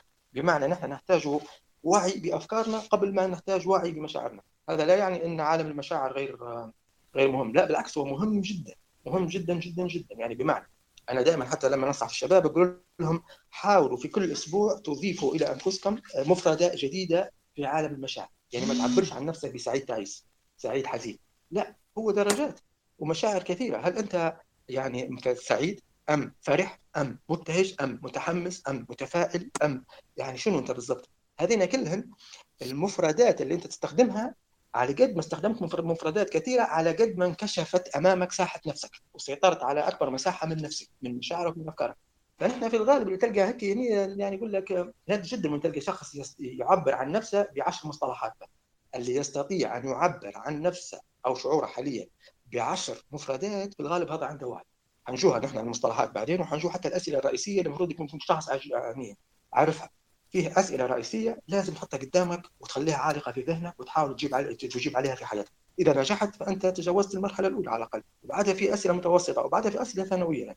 نرجع لموضوع الوعي، والوعي اللي هو قلنا نحن ينقسم إلى أنواع، المادي والأفكار والمشاعر، أو المادي والمشاعر والأفكار، ونجول لموضوع الإدراك. الإدراك هو أعلى درجة من الوعي، بمعنى أنك أنت الوعي في الغالب مرتكز على نفسك، أنت أنت عارف شو عندك، لكن الإدراك أنك أنت ومحيطك، محيطك الله هو اللي هو الله سبحانه وتعالى أيضا في المنظومة داخل، والمجتمع اللي جنبك، فأنت مدرك.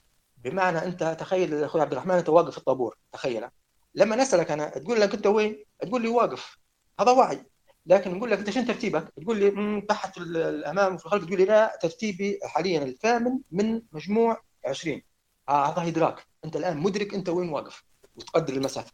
آه هو أعلى درجة من أنك تقول لي أنا واقف في طابور، هذا وعي أنك أنت عارف روحك واقف في الطابور. باهي اللي أعلى منه اللي هو تقدير الذات، اللي هو ينتج عن إدراك، وعي ثم إدراك ثم تقدير الذات. وهذه نقطة مهمة جدا، موضوع تقدير الذات ناخذ عليها شوية هيك سطرين، اللي هي فكرة أن تجد أنت مدرك أنك واقف في طابور مثلا، أو مدرك أنك تتقن المهارة الفلانية مثلا، أو أو تدرك أنك أنت عندك قوة في شخصيتك، الميزة الفلانية أو النقطة الإيجابية كذا. لكن تقديرك لذاتك ناتج عن رؤيتك لهذه الملكة أو لهذه القدرة أو لهذا الشيء. آه مثلا بنقوله ان صهيب خطه جميل، وهو فعلا خطه جميل صهيب، نعرف أنا. هو يدرك ان خطه جميل، تمام، هذا ادراك آه للنفس. باهي شن شعورك يا صهيب بهذا هذا الامر؟ يقول والله انا اشعر بشعور جيد جدا، او اشعر بشعور ممتاز ان خطي جميل. اه هنا تقدير للذات، فهو تقدير لذاته مرتفع لان يشعر بشعور جيد.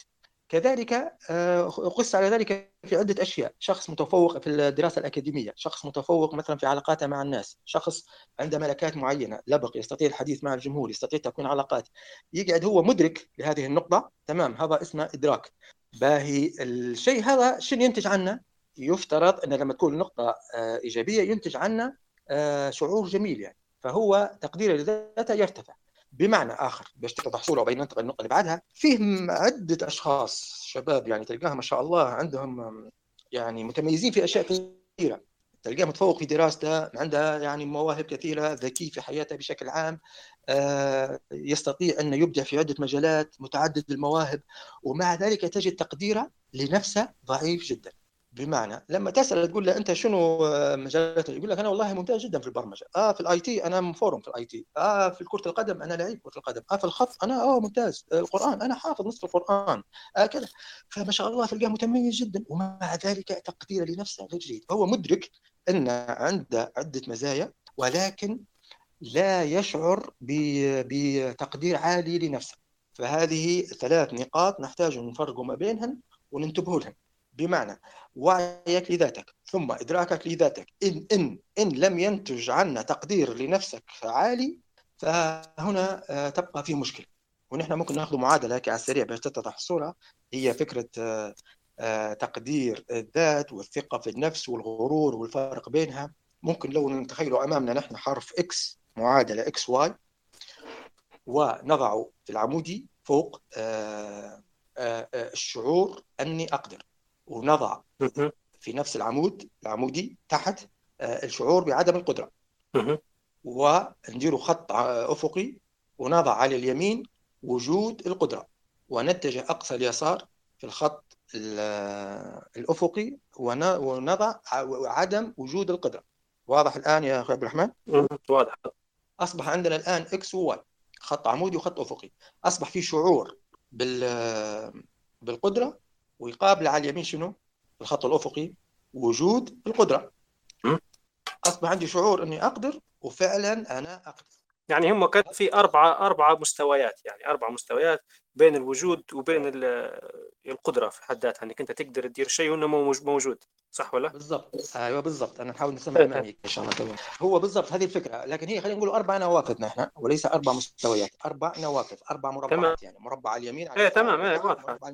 بالضبط، المربع اللي فيه أنا أشعر أني أقدر، وأيضا موجودة القدرة، هذا هو يسموه فيه مربع الثقة بالنفس، اللي هو مثلا أنا أشعر أني أجيد السباحة. هل مشيت البحر؟ نعم مشيت البحر ونسبح، وأنا عارف أني أجيد السباحة، لي عشر سنين نسبح.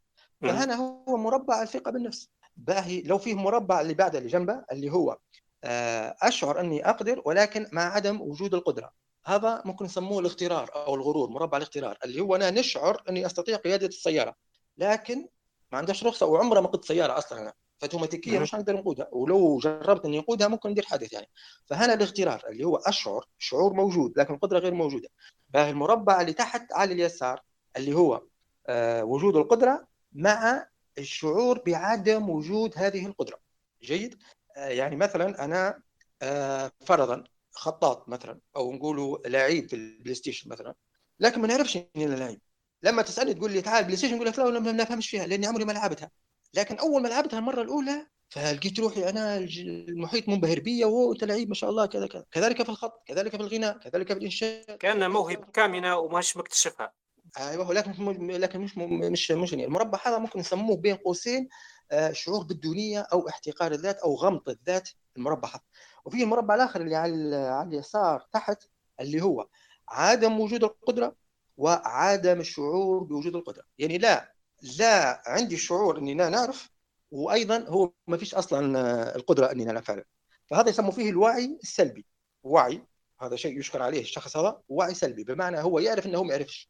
فهذا هو الوعي السلبي يقابل الوعي الايجابي اللي هو يعرف انه يعرف وفعلا هو يعرف. لو بس السؤال انا انتم تتخيلوا يعني خاصه شيحه الشباب في اي مربع لو بنسموهم نحن المربع ألف باء جيم دال، أو الأول الثاني الثالث الرابع، بمعنى المربع اللي هو ثقة بالنفس، أو مربع الغرور، أو مربع الشعور بالدونية، أو مربع الوعي السلبي. يعني بنحاول نقيم روحنا بناء على المخطط هذا. فكت رأيك بالضبط من جهة نقيم روحك، ومن جهة حتى شرح المجتمع جنبك. بقى أوكي، لو أنا فرضاً خلي نقولك لو فرضاً أنا اكتشفت نفسي، وهذه ممكن نعتقد هم الناس معظمها تصيح ممكن بين الثاني والثالث، اللي هو عند الوهم أنه هو يدير الشيء وما عندهش القدرة، أو أنه هو عنده القدرة كامنة وما يدريش عليها، ما حدش قال له أو ما اكتشفش نفسه. فإحنا لو خلاص لو نوقف عند النقطة هذه بنقوله شنو الخطوة اللي بعدها، أناش مفروض ندير؟ كويس. أنا نبي نبي من الخلاصة من الكلام هذا، نبي نعرف أن كل شخص ينظر لنفسه سواء بشكل عام، يحط نفسه في الأربع نوافذ هذه، ثم بشكل مفصل يعني في كل جانب، في كل جانب اللي هن الجوانب الثلاثة للإنسان. كل إنسان تحرك فيه ثلاث ثلاث جوانب، يا إما قيمة أو معلومة أو مهارة، ثلاث جوانب لا غيرها يعني. بمعنى عنده قيم يأثرن في سلوكه، وفي الغالب القيم تزرع في المحاضن التربوية، في الكتاتيب، في الأسرة. أو عنده معلومة علم بحت يعني، بمعنى وفي الغالب تزرع في المدارس وفي الجامعات. أو عنده مهارة يستطيع أن يفعل شيء سواء كانت فطرية أو مكتسبة، وهذه في الغالب تصنع في مراكز تدريب. خلاص، وهذا الإنسان بكل بساطة هو يا إما القيمة يا إما المعلومة يا إما المهارة. فلكل شخص لما يشرح نفسه في في جانب القيم، شنو القيم أنا اللي عندي، وشو اللي أشعر أنها عندي ومش موجودة، وشو اللي هي موجودة عندي ولا أشعر أنها عندي، وهكذا. ثم يجي للعلم، شنو المعلومات اللي عندي، شنو المعلومات اللي ما عنديش، وهل الأمور مرتبة، هل أفكاري منظمة وكذا. ثم يجي الموضوع المهارة، هل أنا وين نتقن المجال اللي نتقن فيه، وين وكذا، يشرح نفسه. وأيضا أنا صراحة المربع هذا دائما نسقط فيه على الشريحة اللي نتعامل معها يعني في جن الشباب يعني بشكل عام. أكثر شريحة والله بدون مبالغة، لما نبيش نقول أنا يعني تسعين بالمئة، خلينا نقول ثمانين بالمئة هيك شوية، أكثر شريحة هي في المربع الثالث اللي هي وجود القدرة مع عدم شعور وجود القدرة، اللي هي تقدير للذات منخفض جدا، اللي هي غمط الذات، اللي هي خلينا نقول احتقار الذات، اللي هي أن تلقى شباب واجدين عندهم إمكانيات عالية جدا وهو لا يشعر أن عنده هذه الإمكانيات. في جميع المستفيدين يراه سواء كان في قيم، يتعرض لموقف مثلا يطلع فيه شهم، هو يتفاجأ أنه هو كان شهم في هذا الموقف، وهو كان ينظر لنفسه أنه هو شخص متخاذل مثلا، أو شخص يعني غير صادق مثلا، أو شخص أنه في بعض الأشياء اللي هيك خلينا نغير الجو شوية من باب الفكاهة. الشباب ديما يلقحوا هيك خاصة الذكور يعني، يقول لك لما تمشي ماشي في الشارع وتجد شخص مثلا عطله به السياره، لو كان رجل فما فيش حد حينظر له، لكن لو كان انثى يعني مراه او بنت وكذا فتجد زحمه عليها، زحمه لدرجه انه يلقحوهم، يقول لك لو حقت زحمه معناها يا حادث يا فيها بنت او مراه عطله بها السياره. هو الشخص هذا هذه قيمه، قيمه انك انت لو تجد عند راجل مثلا تقول هو ربما حيدبر اموره، لكن مراه انت لا نفسك ما طاوعكش انك انت تمشي وتترك مرأة محتاجة يعني. هذه قيمة الشخص قد يتفاجأ انها موجودة فيه، وهي شيء طيب جدا وايجابي جدا، الا لما يتعرض لهذا الموقف يقول لك انا والله عمري ما درست على واحد وساعدته، اصلا انا ديما فايت من الناس، اصلا الناس ما ينفعش من خيره، اصلا واصلا لما يتعرض لهذا الموقف ويجد مثلا عجوز كبيرة هيك وتتقود وسيئة عاطلة، لا شعوريا ينزل وكما نقول يفزعلها يعني. فهذه شهامة.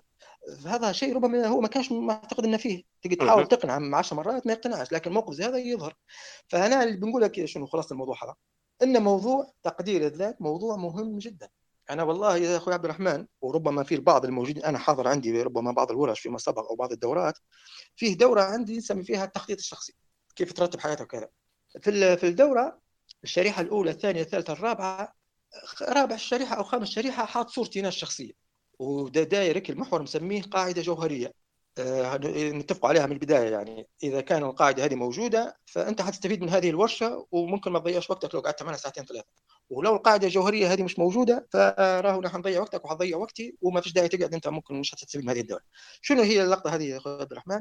أننا نقعد نحكي على نفسي، نقول لهم في شخص أنا أعزه جدا، نحبه جدا، أفضل شخص عندي في الدنيا، محبوب، صديقي الوفي، الصدوق اللي صريح جدا معاه مهما حصل، مهما كذا كذا كذا كذا، نعرف به هذا الشخص، ثم نقول لهم صورته موجودة عندي، وأنتم احتمال تعرفوه، وتو بعد تشوفوه ممكن تعرفوه.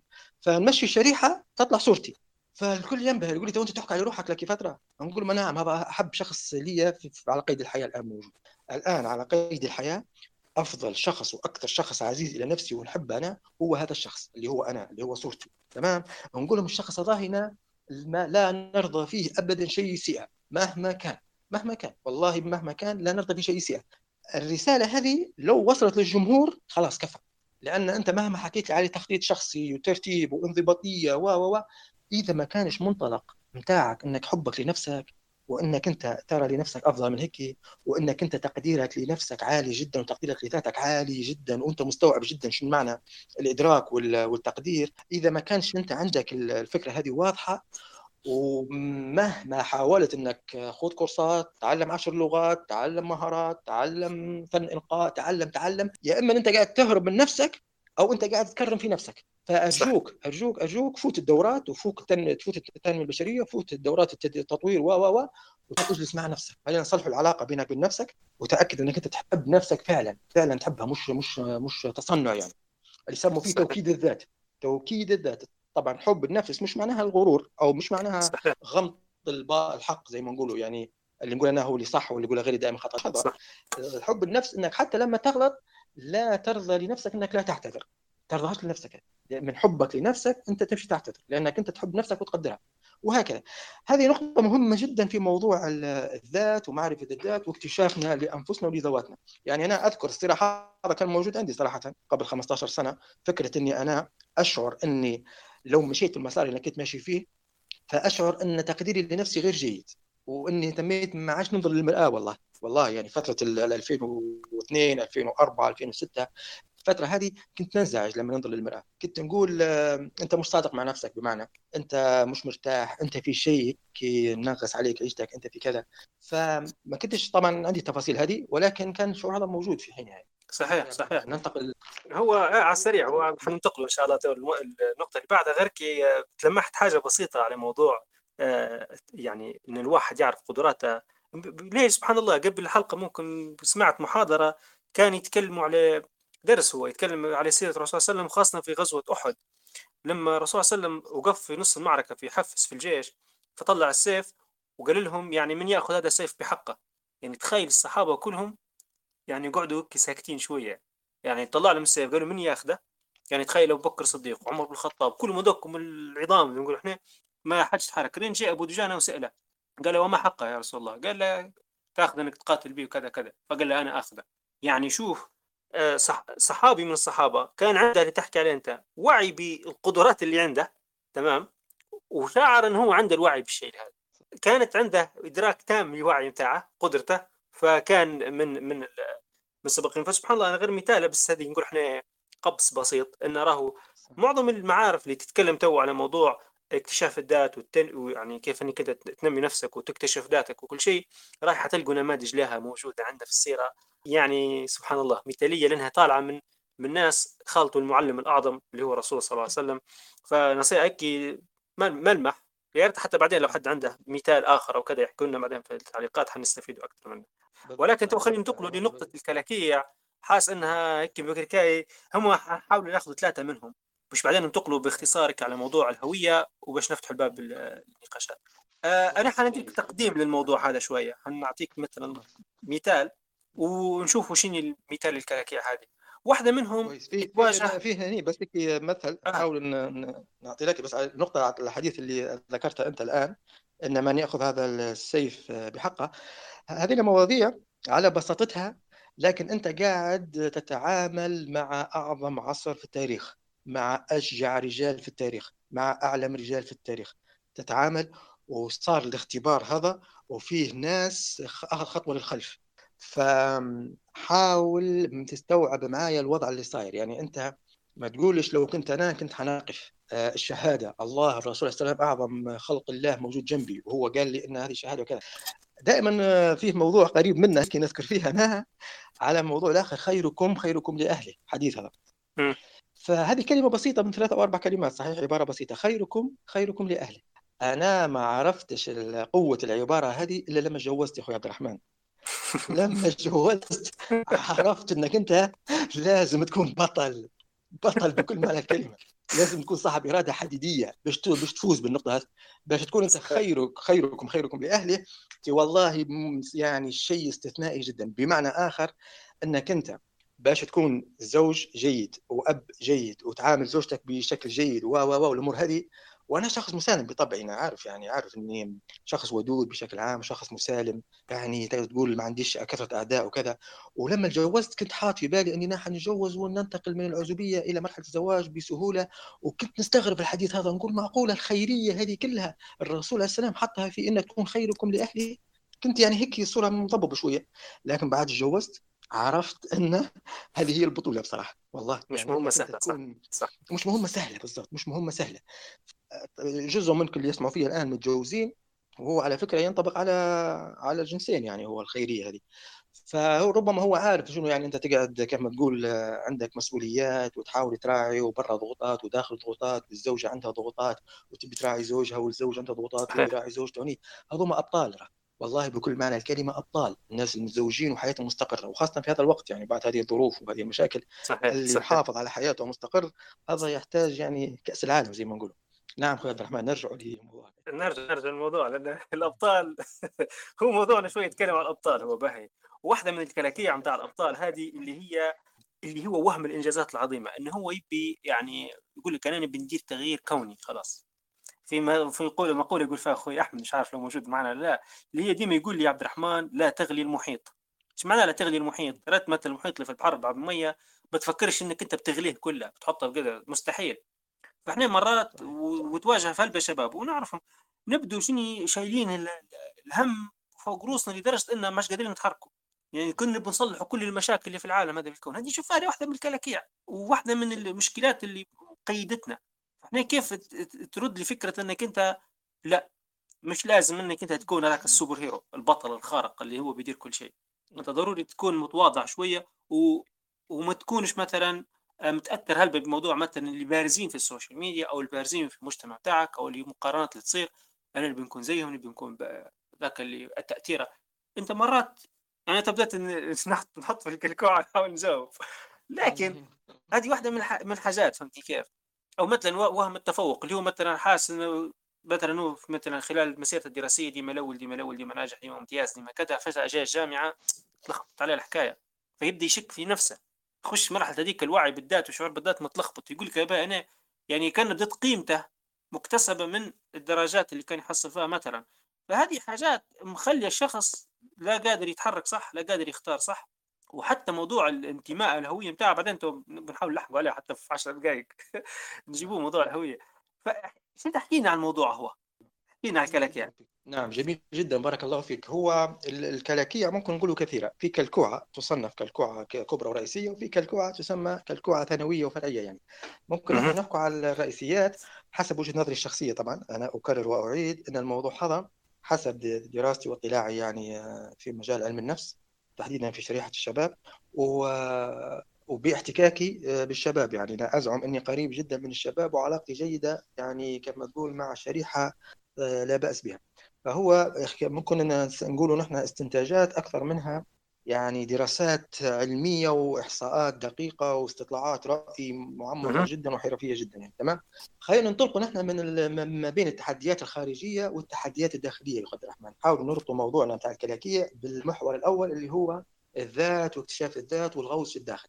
هو ببساطة جديدة ببساطة شديدة عندما لا يكون هناك عدو في الداخل فثق وتأكد، لا يمكن على الأعداء في الخارج أن يؤذوك، ثق وتأكد، سواء كان الخارج هذا تحدي أو أشخاص أو ظروف أو أو أو تأكد أن ما فيش عدو في الداخل، فصدقني أنت حتعيش حياة مستقرة جدا متناغمة.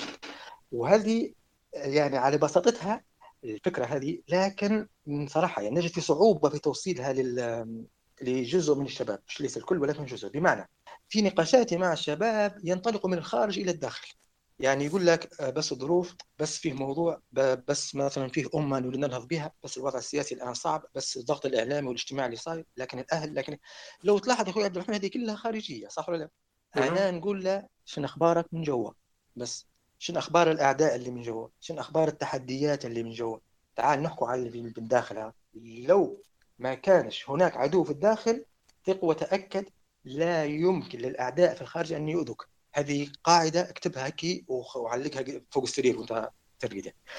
نجي لموضوع الكلاكية، النقطة اللي قلت عليها انت هذه صحيحة، أنا مرتبها في نقطة في ورقة أمامي مرتبها، لو نشوف الترتيب وبعدها نجي لموضوع الكلاكية. من أكثر الأشياء اللي أنا شايفها كي والله أعلم حسب جنازة الشخصية هو موضوع المقارنات. الآن نحن لو تقول لي شو نسمي العصر هذاهي، نقول لك عصر المقارنات، أن في دائما فيه مقارنات، فيه أصبح مدى النظر الإنسان العايش في هذا العصر أصبح متسع جدا جدا جدا جدا فيما سبق قبل السوشيال ميديا وقبل الفضائيات وكذا. وأنا عصرت اللي قبل الفضائيات وعصرت اللي قبل النت وعصرت اللي بعد النت، يعني كان كان مجال المقارنات بسيط جدا، كان أسرتك وأصدقائك وجيرانك وكذا، عرفت يعني ما تتوهش واجد ما تتوهش واجد في الغالب تلقى عندك اثنين ثلاثة تقتدي بيهم بغض النظر يعني كان في الخير أو في الشر وكذا، لكن المهم أن الخيارات أمامك بسيطة جدا، وحتى لما تقارن تلقى روحك تقارن مع شخص أو اثنين. الآن الدائرة اتسعت بشكل كبير جدا، أوقات يخطر عليك جارك، أوقات يخطر عليك أخوك، أوقات يخطر عليك زميلك اللي تفوق، أوقات يخطر عليك زميلك الآخر اللي حصل بعثة ومشاه وأنت ما حصلتش، أوقات يخطر عليك زميلك اللي دخلته في كورس مكثف هو نجح وأنت ما نجحتش، وربما يخطر عليك فلان الفلاني اللي هو قاعد في أمريكا أو في استراليا، أن الداعية الفلاني كذا أو المفكر الفلاني قال كذا أو اللاعب قال كذا أو الإعلامي قال كذا. فكم هائل كبير جدا من المقارنات. فأنا أشعر أن هذا واحد من الفخوخ اللي لازم الشخص أو الشاب يطلع منه. اللي صاير طول الضغط اللي صاير الغالب الناس اللي تنظر في الساحة وجزء كبير منهم خير بارك الله فيهم يلغوا في موضوع المقارنات بالكامل يا أخي عبد الرحمن، وهذا غير صحيح. الإنسان بطبعه ما يقدرش يتحرك في فراغ. كيف نعرف روحي أنا مثلا كويس ومش كويس؟ نبي نقارن روحي ببعض الآيات ببعض الأحاديث ببعض الناس, الناس من حولي ببعض القدوات في كل كبيرة صغيرة، أقصد سواء كنا مسلمين أو غير مسلمين، حتى مثلا في كرة القدم فرضا موضوع يهم الشباب وكذا. كيف تعرف روحك أنت لعيب ولا مش لعيب؟ خش هاتك روحك في الملعب وشوف قارن نفسك مع باقي الشباب. آه مثلا النساء في موضوع مثلا التدريس، كيف تعرف روحك أنك مدرسة جيدة مثلا في جامعة أو في في في مدرسة؟ تقارن نفسك بباقي زميلاتك مدرسات، يعني هذا شيء موجود، ما تعيشش الوهم بمعنى وتعيش في دائرة منغلقة. فهو المقارنات مش دائما غلط. امتى تكون غلط المقارنات؟ لما تكون في المجال الغلط، لأن المقارنات ثلاث مجالات تقارن فيها نفسك. ممكن نقول مجال الأرقام اللي هو لما نقول لك أنت يا فلان أنت سمين ولا رقيق، يعني رزينك هي تخين والله، فادريك تبي تقول لي لا الحمد لله رقيق، يعني على أي أساس حكمت على نفسك رقيق؟ أنت تقارن في نفسك بغيرك، يعني بنقول لك أنت فلان طويل ولا قصير، يعني اخوي عبد الرحمن مثلا طويل شويه هيك زايد خمسة سم تقريبا، كيف عرفنا نحن مقارنه بالمتوسط الشباب ولا لا؟ فهنا نحن قاعدين نقارنه. بل حتى في بعض الاحاديث مبنيه على المقارنه، يعني الرسول صلى الله عليه وسلم في في احاديث لا اذكر يعني النص متاعها تقريبا ان اليهود والنصارى لا يصبغ لا يصبغ شعورهم فخالفوهم تقريبا هيك نص الحديث، بمعنى ان اقر مبدا بانطلاقا من مقارنه مع يهود، نحن المخالف في طرف المخالف، يعني هنا في مقارنه، او صلوا في نعالكم مخالف اليهود ايضا في حديث اخر، بمعنى ان اصل لشيء مقارنه بشيء اخر بيخالف اليهود. وهذه في احاديث ربما كثيره، يعني ربما من يسمعني هنا متخصص علم شرعيه وهو ادرى مني بهذه الامور، لكن القصد ان المقارنه مش دائما سيئه، هو المفروض نقارن والمفروض ما نقارنوش نحن ببساطه شديده بدون تعقيد. يعني في الامور اللي تشعر ان فيها عادات وتقاليد راسخه في المجتمع بتاعك انت اللي موجود فيه لا باس من المقارنه، ما تلغيش المقارنه بالكامل، لكن في الم... في الامور اللي تشعر ان هي غالب عليها الطابع الشخصي وتناطوا امثله نحن الان، هذه ما تقارنش فيها ما تقارنش فيها في مسارك انت الشخصي. انت قارن، لكن قارن بينك انت امس وبينك انت اليوم وبينك انت غدوه، قارن في شيء. السلام عليكم. وعليكم السلام.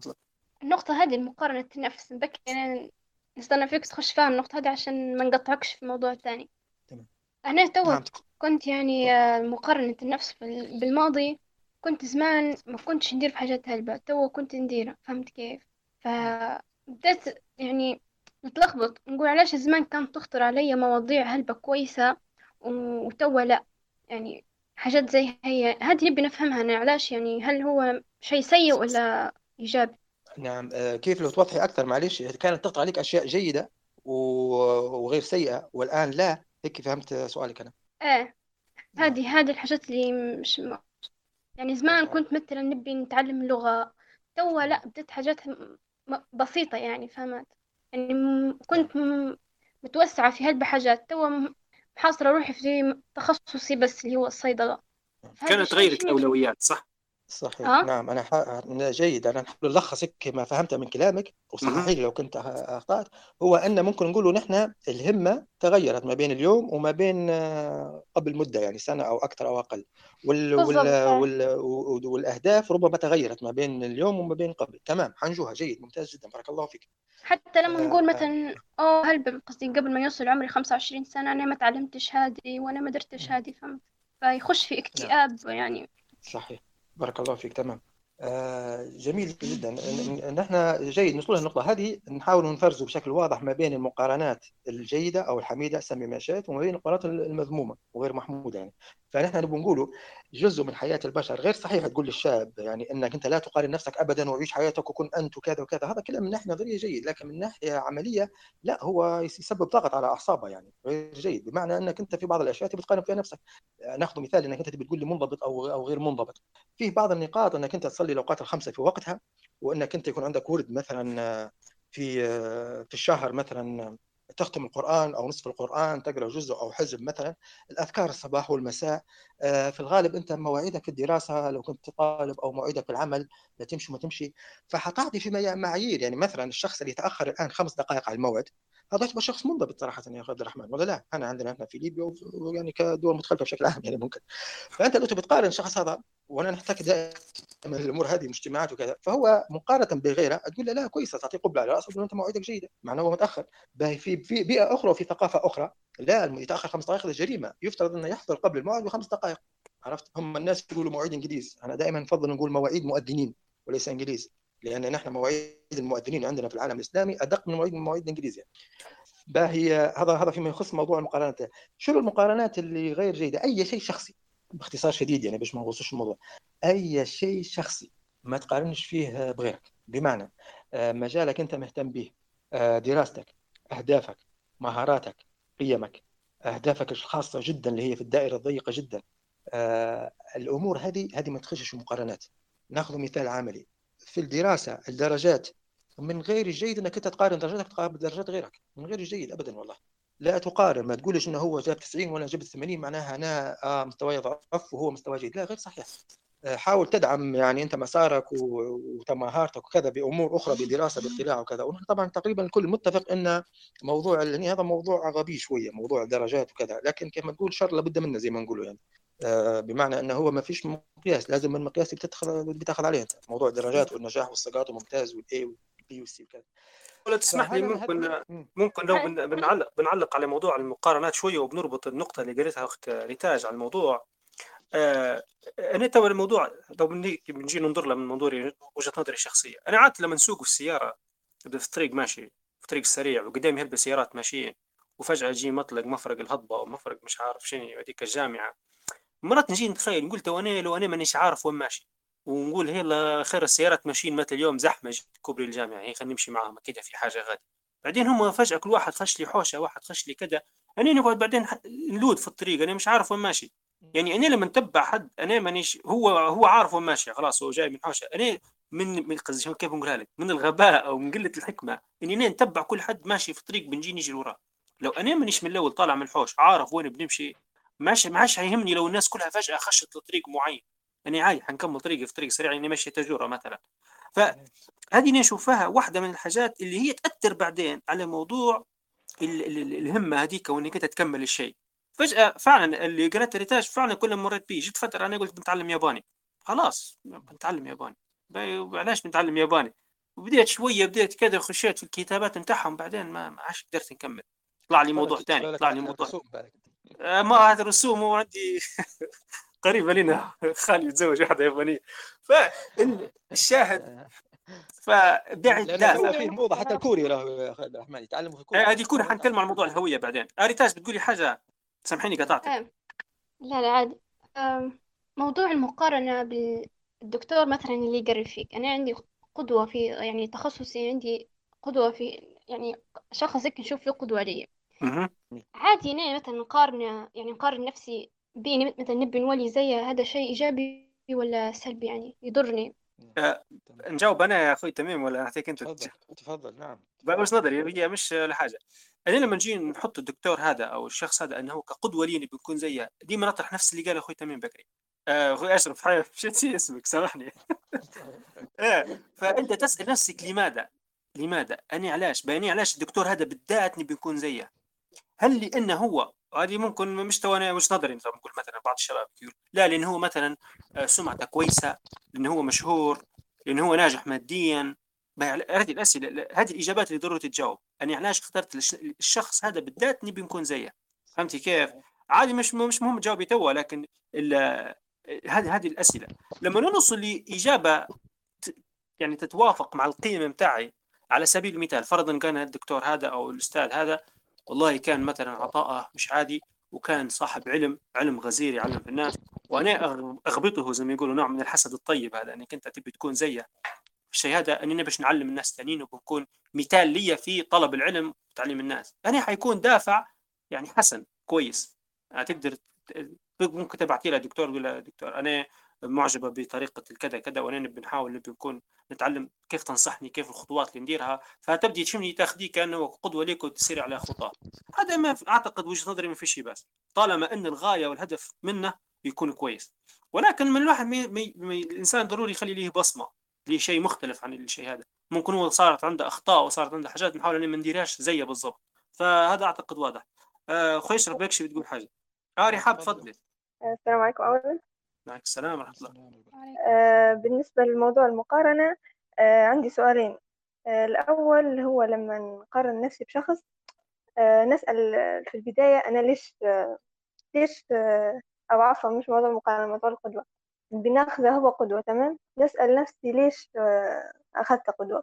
هل نتبع في, في أعظم شيء أنا شايفته فيه أو نتبع في كل شيء؟ لأن غالبا أعتقد أنه من خطأ نقعد آه يعني عجبني الشخص هذا وقدوة وما شاء الله فنقدر نتبعته وخلاص على عناية، بعدين نكتشف أن أنا ما حتى شخصيتي معاش غير شخصيتي. هذا السؤال الثاني، أنا لما نشوف نفسي لما نقتدي بشخص نحس أنا وين، يعني بما أن موضوعنا من أنا وهيك أنا من به، إذا كيف كيف نفرق بين القدوة وبين أني نقعد نفس الشخص بالضبط، وهل نتبع في كل شيء أو في شيء معين فقط يعني بس. تمام، سؤال جميل جدا. أخوي أشرف يا ريت تجاوبنا عليه. بارك الله فيك. جميل, جميل جدا. ناخذ النقطة من أختنا السابقة ريتاج تقريبا ثم رحاب. هو ببساطة شديدة يعني ربما تكون حقيقة صادمة يعني، ولكن هو لا ما تاخذوش قدوة، ما تاخذوش قدوة. أنا حتى مع أبنائي للعلم، حتى مع أبنائي والله دائما نقول لهم أنا مش قدوتكم هيك ببساطة، ونقول لهم اتخذوا قدوتكم رسول الله صلى الله عليه وسلم، الرسول فقط، هذا اللي نحن ناخذه قدوة. أنا فاهم طبعا نزيد نوضح أقرأ، لكن هذا لو بنحكوا على القدوة، لو بنحكوا على القدوة، القدوة شو معناها القدوة؟ معناها أنت تنسى نفسك وتهيم خلف هذا الشخص اللي ترى أنت فيه قدوة. فبكل بساطة من هو الشخص اللي يستحق أنك أنت تذوب فيه وتخليه هو قدوة في حياتك وتصير وما تصير خلفه؟ هل في شخصك؟ إذا كان في تعرفوا قولوا لي. هذا هذا معنى القدوة. آه ببساطة شديدة أنا أمام أبنائي مثلا لو بنقولوا نحن العائلة الصغيرة المجتمع الصغير هذا هي. والله لما نراقب نفسي يعني لا لا يكاد يمر يوم إلا ما يصدر مني خطأ يعني، فهمت يعني مثلا عصبية أو هيك لفظ معين أو تصرف خاطئ أو يعني مثلا هيك كبر في موضوع نرفض أن نتراجع فيه مثلا يعني. فكيف أنا نقعد كما نقول ننصحهم نقول لهم خليكم هادين وما تعصبوش، وبعدها ثاني يوم مثلا تعصب في شيء معين، فهيك تهتز فكرة ما هم يعني تهتز موضوع القدوة عندهم، أو أو أني أنا مش جديد بالقدوة وهم تكون يقولوا بابا اقتدوا بي وكذا، فانا دائما نقول لهم لا ما تقتدوش بي، هيك انا مش قدوه لكم يعني. بمعنى فيه نقطه اخرى نفرقوا ما بيناتها، فكره انك انت تتخذ شخص قدوه هذا انا نشوف فيه غير جيد اولا واحدا، لكن انك انت تسير على خطى شخص ترى انه هو قريب منك في مثلا في مجالات معينه، يعني مثلا شخص رمز اجتماعي وانت تبي تكون رمز اجتماعي، مثلا شخص محبوب انت تبي تكون شخص محبوب، شخص منظر انت تبي تكون شخص منظر، شخص عميق مشهور بطرحه العميق انت تبي تكون شخص عميق، شخص خطاط وعنده ذائقه فنيه انت تبي تكون هذا الشخص، شخص مشهور بالذكاء وهي توجهها نحن بعدين واحده من الكلاكيه هي موضوع الادوار هذا، وانت تبي تبي تقدم نفسك انك انت شخص مشهور بالذكاء، فانت حدد شو المسار اللي تبيه وحطه هو ك كما تقول هيك بوصله امام في الامام وت... وبمعنى وتسير في نفس مساره هو. لكن لو شخص هذا اخطا فرضا او عنده مجالات اخرى هو فيهن ضعيف حتى ولو كانت يعني مش محرمه لو نقوله مثلا ولكن ضعيف فيها، فانت تبي تاخذ قدوه تبي تقول لا فلان قال ان الزيارات العائليه انا بصراحه مش مهتم بها واجد، فانت تقول خلاص معناها هذا حاجه تمام، لا وهذا معنى القدوه طبعا، لا هذا شيء ليس صحيح هذا يرد عليه. نعم فضل. لو انت قلت ان هذا الشيء هذا يعني القدوه حاجه نغض البصر عليها، يعني مثلا شو معناها لما نكون نبي نكون عند حسن ظن يعني مثلا الدكتور هذا ونجتهد علشان نقرا ونكون زيه، شنو شنو يسموه الشيء هذا يعني لو الطالب مثلا يبي يكون عند حسن ظن شيء حد. نعم جميل، هو نحن هذه نقطه اخرى بارك الله فيك، نحن نفرق ما بين ان نحن نبغى نقتدي بشخص ونرى فيه انه شيء جيد وهذه فيه رابط راهو رابط غير جيد انا تو نحكي عليه على السريع، أه وما بين ان نحن نبوه يرضى عنا، يعني السعي لرضا هذا الشخص سواء كان الشخص هذا اب او ام او قريب او صديق او استاذ في في الجامعه او كذا، هذا في فرق. أه موضوع الرضا هذا من اساسه اهدميه صراحه يعني غير جيد، انك انت المفروض تكون تحركاتك في حياتك بالكامل. والله انا راه الان نقول في كلام عارفه مش سهل للامانه يعني عارفه مش سهل، ولكن اه نقوله يعني امري لله يعني. بمعنى كان مضايقني والشيء هذا كان مضايقني آه كنت يعني محتكر يعني لازم نكون عند حسن الظن مثلا ابوي ولا امي ولا اي حد. صحيح صحيح، هذين اشياء اللي هو السعي لإرضاء الناس سواء المحيط هذوما زي ما قلت لك الأسرة اه مثلا يعني مثلا ما ضحكليش اليوم ولا اليوم ما ناقشش معاي او نقعد نضايق في روحي خلى ما دارلي شيء معناها في حاجة. نعم بالضبط، هذه هذه هذا فخ آخر هذا فخ آخر يعني هذا نفرقوا بينه بين موضوع القدوة. هذا ربما لو الشخص بيربط نفسه يعني برضاه عن نفسه برضا فلان عليه، والشيء هذا عادة يبدأ في الأسرة، الطفل الصغير يكبر يكبر وينظر لأمه أو البنت تنظر لأمها أو ينظر لأبوه، فدائما بيكون عند حسن ظنه ويكون فخور به وراضي عليه.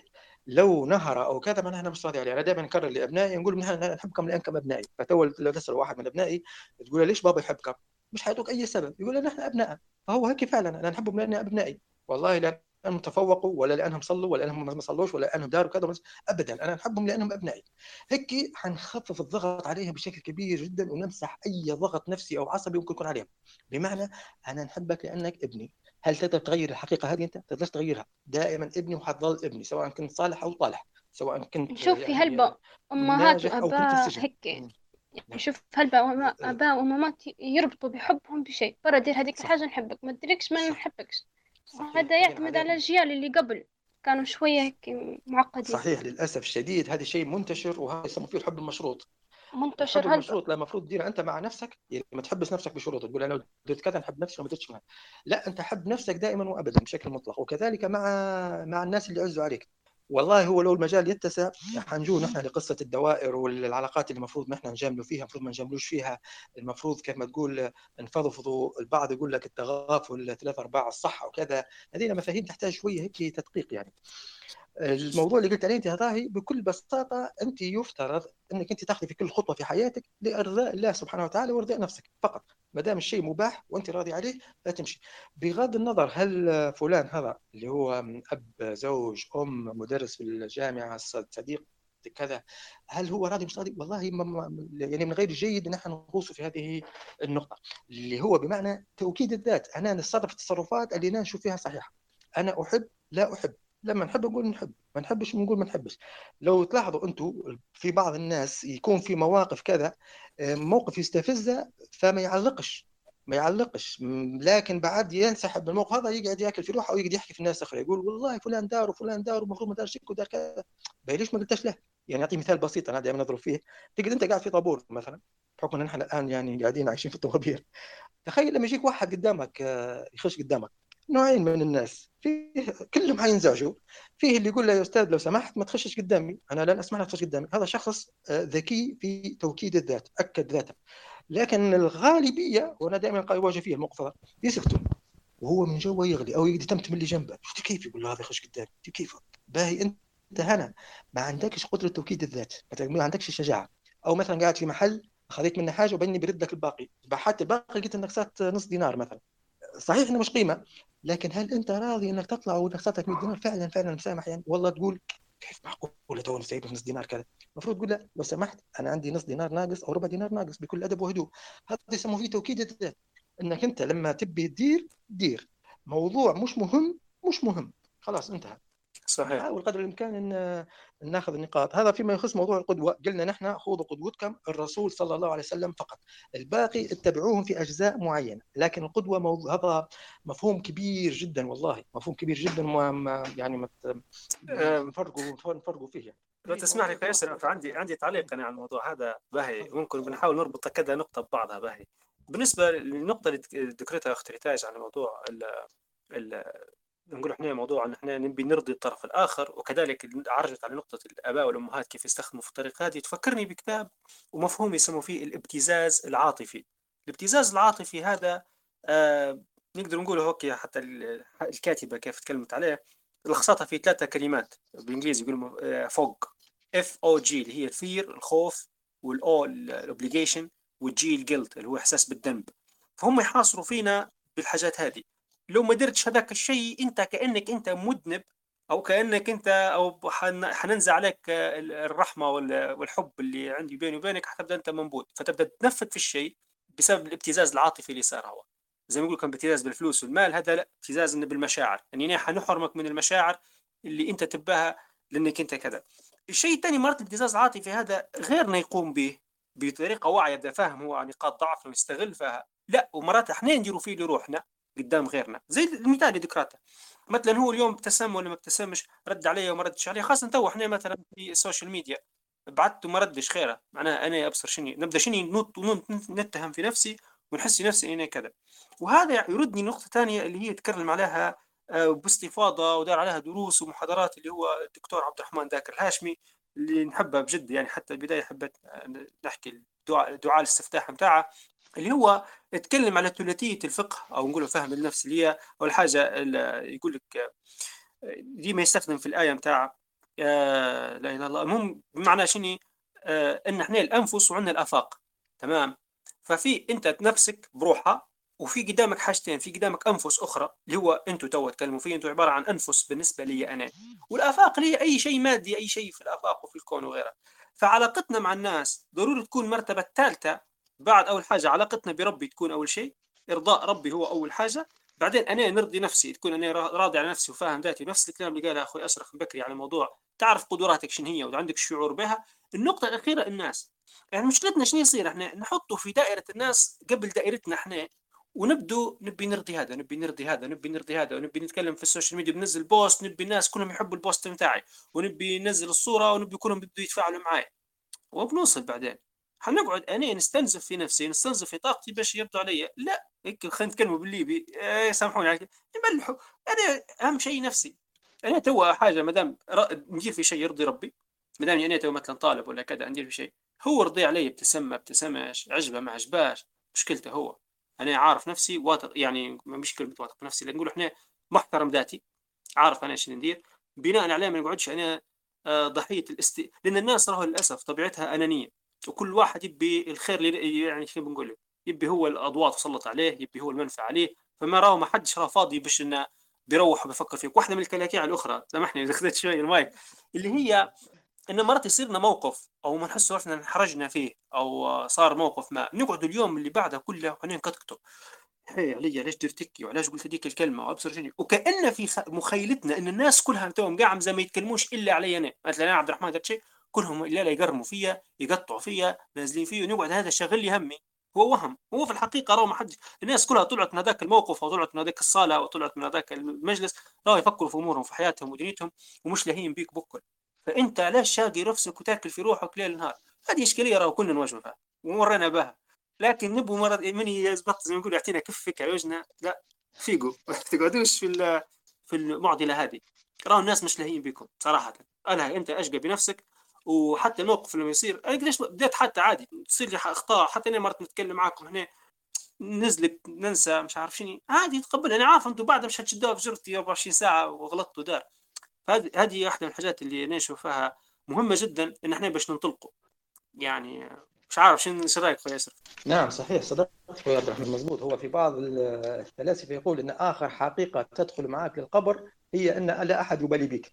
يعني هذه اخر حقيقه استوعبها قبل الموت بيومين او ثلاثه، عرفت؟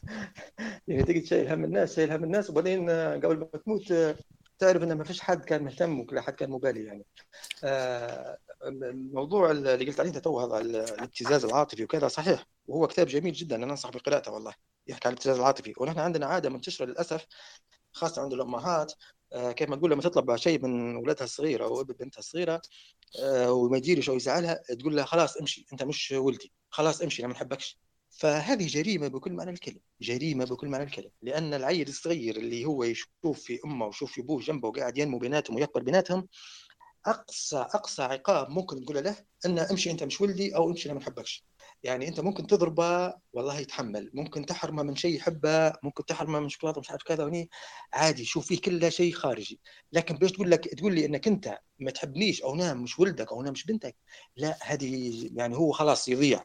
وحتى يقدر يصرخ وكذا ولا ولا ويجي يرتمي على امه عاده، وي يعني يبي يقنع نفسه ان لا انا ولدك او انا بنتك وانت تحبيني وكذا، وارجوك يا ماما قول لي كلام غير هذا، كأنه هيك بيقول، عرفت، لسان حاله. يعني هذا هو قصه ال قصة الابتزاز العاطفي، وهم حتى الأطفال شاطرين فيها على فكرة. يعني حتى الأطفال عندهم اللقطة هذه متاع اللي قاعد يدل عليك وكذا، نوع من الابتزاز العاطفي لكن يمارس فيه بدون وعي. يعني آه نرد نحن على على النقاط اللي ذكرناها توا متاع المقارنات، وعلى السؤال جاوبنا على سؤال الأخت الأولى. الأخت الثانية سألت سؤال اللي هو قالت آه لماذا أخذت قدوة في كل شيء والقدوة طمس الشخصية؟ بالضبط، صحيح، هو هذه أكدت اللي قلت أنا، بارك الله فيك، سؤالك هذا اللي هي فكرة أن آه القدوة غير جيدة، بمعنى أنك أنت حذوب في شخص. هل في شخص في, في نظرك أنت آه يعني خالي من العيوب باش تقول آه نذوب فيه؟ الإجابة أعتقد لا. باهي هو عنده عيوب، معناها أنا مش حنتبع في العيوب هذين، وعنده مزايا، نعم أنا حنتبع في المزايا هذين. أمتى تجي تفالح أنت؟ لما أنت تت... تختار الشخص اللي هو ناجح في شيء يهمك أنت. بمعنى أنت طبيعتك الشخصية أنك شخص هادي وشخص مفكر، شخص محلل، شخص عميق، تحب الدراسة وتحب النقاش بهدوء وكذا. فأنت يصير لك ربكة لو كان في شخص آخر عزيز على قلبك وتحبه جدا، لكن الشخص هذا دوشة، صوته دائما مرتفع، يعبر عن أفكاره وكذا بحركاته بصوت عالي، آه يعني هيك انبساطي عكس الانطوائي آه وكذا. فهنا لو ما كنتش منتبه يصير لك ربكة، تقعد من جهة تبي تقلده لأنه هو أنت تحبه ومعجب به وتشوف فيه قدوتك، ومن جهة أنه مش هذا طبعك أنت، أنت لا طبعك هادي، فهنا يصير ربكة. وأنا أعطي مثالين في الموضوع هذا، مثال في الحياة الاجتماعية ومثال في الحياة الأكاديمية. بمعنى في الحياة الأكاديمية في بعض الشباب يختاروا في تخصصاتهم الأكاديمية على حسب أحسن أستاذ عنده في فترة الثانوية مثلا، فرضا أحسن أستاذ عنده وحبوب وما شاء الله عليه وغالي عليه، يقول لك والله أستاذ التاريخ. تقول له شنو تخش أنت تخصص؟ يقول لك مش تاريخ. ليش يا ابني تخش تاريخ؟ لأن الأستاذ الفلاني حببني في مادة التاريخ. باهي انت حب الاستاذ لاخلاقه ولسلوكه لخفه دمه، لكن ما تحبش المنهج، بالك انت ما تحبش التاريخ، بالك انت تركيبه عقلك وكذا انك تمشي في جانب مثلا تطبيقي او رياضي او هندسي. هنا تصير ربط، الان صار ربط ما بين اني انا اعجبت بالشخص وما بين اني ربطت مصيري في اختيار تخصصي بتخصص شخص انا نحبه. نقطه اخرى في الجانب الاجتماعي حتى هي منتشره جدا عند الشباب، هي فكره الزواج. فكره الزواج منتشره عند الشباب ما بين كفكرة الزواج وما بين الشخص اللي نال بنرتبط به. بمعنى حب الزواج كفكرة هذا شيء فطري، كل الشباب من الجنسين يحبوا الزواج، شيء فطري جدا وجميل جدا. باهي لو فرض البنت تحب فكرة الزواج هذه كفكرة وبعدين تقدم لها شخص، فهي دركت تربط فكرة حبها للزواج بحبها لهذا الشخص، تربطهم. يعني هي آه تقول أنا موافقة على طول. باهي ليش؟ عشان نبي نتجوز. باهي أنت تحبي الجواز، تمام، جيد، لكن ليش ربطيها بالشخص اللي جاي هذا؟ ليش الشخص اللي جاي هذا قد اللي تقدم لك ربطتي فكرة جمال وحبك لفكرة الزواج بهو. لا، نحن نفصله بكل بساطة، نفصله. نحن نقوله صحيح نحبه فكرة الزواج، لكن الشخص هذا لا، الشخص هذا ما نعرفش أنا هل نحبه ما نحبش، ما عجبيش ما عجبيه، راضي بيه مش راضي بيه، كذلك الشباب. فهذا الربط على بساطة لكن مرات يخليك تأخذ قرارات غير جيدة يعني. فحتى لما تبي تأخذ شخص في مجال معين زي العالم هيك أو النجم اللي تقتدي به، تأكد أنك أنت قاعد في المجال هذا. هذه تجرنا لنقطة أخرى يا أخوي عبد الرحمن، طولنا نحن في موضوع المقارنة، موضوع الهوية. تمام أخوي أشرف، إحنا تو موضوع الهوية علاش؟ لأنه مرتبط ارتباط وأتيك بالنقطة اللي ذكرتها هذه. نعم. أنا بنعطيك مقدمة باش زي ما نقولوا إحنا بصيرك الكورة باش نتسجل الجول. باهي النقطة تو بعض الشباب والبنات ولاحظنا في السوشيال ميديا باهي إنه يوصل سن المراهقة هي بالذات تبدأ عملية في رغبة شديدة جدا لعملية الانتماء. أنا لا ضروري ننتمي لحاجة معينة، ضروري ننتمي لفريق، آه، مجموعة، جروب من الناس باش نحس بالانتماء، لأن هذاك الانتماء أنت تنتمي ليه باش تبدأ تبني الهوية متاعك. وهذا طبعا أنت وأنت باش تحكي لنا كيفاش علاقة الانتماء بالهوية والأمور هذه. فيبدأ يشوف يعني كما نقولوا إحنا نردك خمسين ستين سبعين سنة التالي، قبل قبل قبل ما كانتش فيه الخيارات زي ما تو مفتوحه مفتوحه تو عن طريق الانترنت وغيرها، فكان كلها بما, بما هو محيط حوله، فمش حتطلع هويات مختلفه جدا. او لما يطلع يسافر مثلا برا حتصير له الصدمه الثقافيه هذيك. لكن تو حاليا شاب يفتح يلقى عد يعني شو بنقول لك حاجات لا تعد ولا تحصى من جانب نقول احنا مش نقول الفن، انا يعني ما نحبش كلمه الفن نطلقها عليهم، نقولوا مثلا الاغاني او مسلسلات او نقولوا ممثلين وغيرها، جانب كرة القدم، جانب الرياضات بصفة عامة. تلقى قلة قليلة طبعاً مش يدور حد علاقة بجانب العلمي، لكن معظمها كلها أمور اللهو وأمور الشيء فيها بها شهرة فكذا. فيبدأ عنده تعطش إنه هو يكون جزء يعني في بيئة تحتضن، كيف بنقولها لك، يبدأ يكون في بيئة نوعاً ما يحس بالانتماء لها. على سبيل المثال باش ما نبداش كلام عام جداً، ناخذ مثال من الأمثلة هذه كدراسة حالة بسيطة. لاحظت أنا في جزء كبير من الشباب مثلا مهتمين بالثقافة الكورية. السؤال بقى علاش الثقافة الكورية من دون كل دول العالم كلها ما جتش إلا الثقافة الكورية؟ لا، جي تبع تلقاهم يتبعوا في المغنيين الكيبوب مش عارف شنو، مجموعة الباندز هذا نقول احنا الفرق الفنية، لأن شكلهم لا لا هو مش أنمي، لا لا هو مش عارف، لا ما أعتقدش أن الكوريين عندهم أنمي، اليابانيين عندهم أنمي، لكن الكوريين عندهم جو إيه، لا عندهم عندهم المغنيين هادو يلبس يلبس هم ان شاء الله الكوريين عندهم في اللبس كويس الحق عندهم فهم يشدوا موضوع اللبس، موضوع الشكل، موضوع كده وال... وفي فراغ طبعا. هو هذا ما يجيش النتيجه الا فراغ، ما لقاش الا الشيء هذا قدامه. وشني هو شني يعزز الموضوع هذا انه يلقى ثلاثة أربعة خمسة انفار معاه ليبيين عايشين هنا ويقروا معاه في الجامعه ويقروا معاه في المدرسه، بنوا نفس الاهتمام هذا اللي هو جاي من ترند خارجي من برا البلاد. فحسوا ان هم هيا خلينا ندير جروب مع بعضنا ونتلقوا، ويبدا يعززوا في الهويه هذه عندهم، اني انا ايه نحب الكوريين، واني انا حنتعلم اللغه الكوريه، واني انا حنبدا نسمع الاغاني بتاعهم ديما و و و توصل لدرجه ان مرات يبدا الانسان قاعايش في ليبيا جسدا وروحا وقلبا في كوريا. انا دي كيف هذا ممكن نقول الاكستريم احنا باهي، ومش نكونوا زي ما قلت انت قاسين هلب عليهم او نقوم بعمليه جلد قويه، لكن نبغى نحلل الظاهره هذه شنو علاقتها بالهويه. شاب وبنت عايشين في... هل هي ممكن تكون لحظه مؤقته وتنتهي، أو إن هي حتستمر تأثر على قرارات حياتهم؟ يعني هيضطر ياخذ قرارات مصيرية زي اللي حكيت عليها، موضوع زواج، موضوع شغل، بناء عليه الهوية هذه. شن رأيك في الموضوع هذا؟ هم ليه ما علاقة بالانقسام في الشخصية؟ امم وانقسام شخصية جزء. احكي لنا عليه يا أخونا أشرف على الموضوع هذا. جميل، صحيح. هي نحن ممكن نبدأ من النقطة هذه، بس موضوع الانفصام في الشخصية ونصبح عندك أكثر من شخصية. لكن خليني نمر، سامحني يا أخي عبد الرحمن، يعني أنا عارف أن فقدنا السيطرة على الوقت والترتيب اللي رتبناها أنا و... لا لا لا غير مشي مشي غير إن شاء الله ربي يباركنا في اللي بتقولها توا ماشي دور الوقت عرفت. لكن الكلاكية مرور كيف دقيقتين على السريع، اللي هو احنا قلنا النقطة الأولى المقارنات، النقطة الثانية التشتت وما أدراك ما التشتت، حتى هو مشكلة يعني الشباب كثيرين يعانوا منها. فكرة التركيز في تلقاه مفرط جدا بحياته ماشية بالملي، ولو فلتك والله هيك يقول لك أوف أنا متشتت، وتلقاه مبالغ شوية. وفيه البعض تلقاه فعلا متشتت، عنده إمكانيات جيدة ولكن متشتت في يعني ما عندهش مشروع رئيسي في حياته، وما عندهش مشاريع فرعية يستمد منها، ولا عنده مشروع ألف ومشروع باء.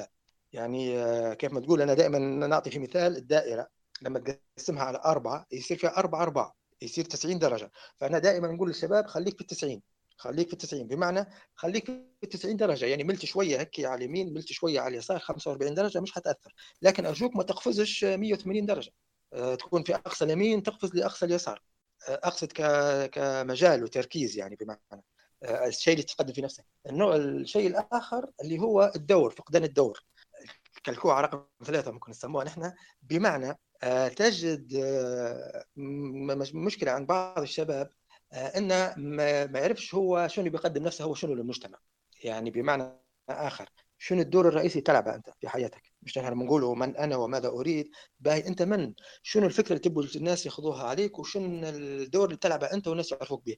هل أنت شخص مثلا يعني على سبيل المثال شخص داعية، أو أنت مربي، أو أنت شخص رمز اجتماعي صاحب علاقات، أنت رائد أعمال، أنت شخص فنان، أنت شخص دبلوماسي، أنت شخص ودود والناس جيت تفضفض لك، أنت مرشد نفسي واجتماعي، أنت شخص برستيج وأنيق وتهتم بالأناقة، أنت شخص دمك خفيف وكل مكان تخشها تحب الناس يقولوا عليك دمك خفيف وأهو جاء فاكهة المجلس. شنو الدور اللي أنت تبيه؟ رنا بكشي بتقولي حاجة، جاتك فاتحة معي. آه والله عندي تعقب بسيط أنا لو سمحت. تفضلي.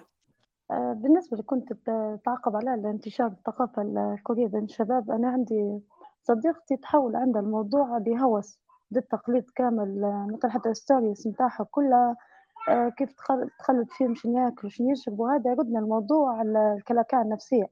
أنا اكتشفت ممكن هي تحب عندها مثلا نوصلها لك آه عقدة حب الظهور قدام الناس، إن هي تبي تطلع شيء مختلف كذا. السؤال هو أنا كيف مثلا نجي لصديقتي نبين لها إن الشيء هذا غلط، وإن هي عندها عقدة مثلا حب الظهور بدون ما نجرحها ونسبب دنيا لذاتها. بارك الله فيك، واضح جدا. هي تو القصة كلها إن إحنا كيف نوصل للناس هذه، كيف وصلوا هم للنقطة هذه. ما تجيش تقول أنت هذا غلط اللي تدير فيه أو كذا، ممكن ما يتقبلش ومش حيفهم أنا علاش تغلط، لكن لما تشرح له كيف تكونت العملية هذه، كيف هو وصل للنقطة هذه، لعله ممكن يقول لك إذا عرف السبب بطل العجب.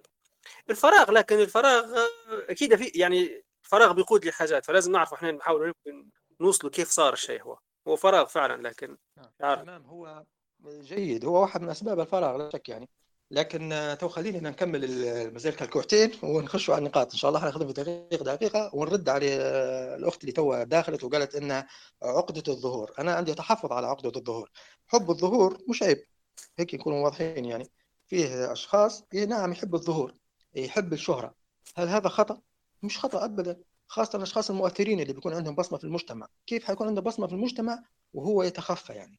بغض النظر على على حياته الخاصة، أنا أقصد إنه هو شن رسالته شن دوره. لو بيكون شخص مؤثر فنعم أنا نحب الظهور، يقول هذه مش غلط، نحب الشهرة، نبي نكون شخص مشهور باش تقدم رسالتك أنت يعني في الأخير بك جزء من التسويق العلاقات العامة يعني زي ما نقولوا نحن. بغض النظر طبعا يعني أنا أشرف نفسي عن نفسي، أنا شخص انطوائي في طبيعتي، لكن فيه بعض الدوائر ننطلق فيها، وهذه واحدة من الدوائر الآن موجود فيها هنا اللي هو موضوع النقاشات هذه، الاكتشاف الذات واختيار التخصص والمشاكل النفسية والشباب ورعاية الشباب والتواصل معهم ومشاكلهم وكذا.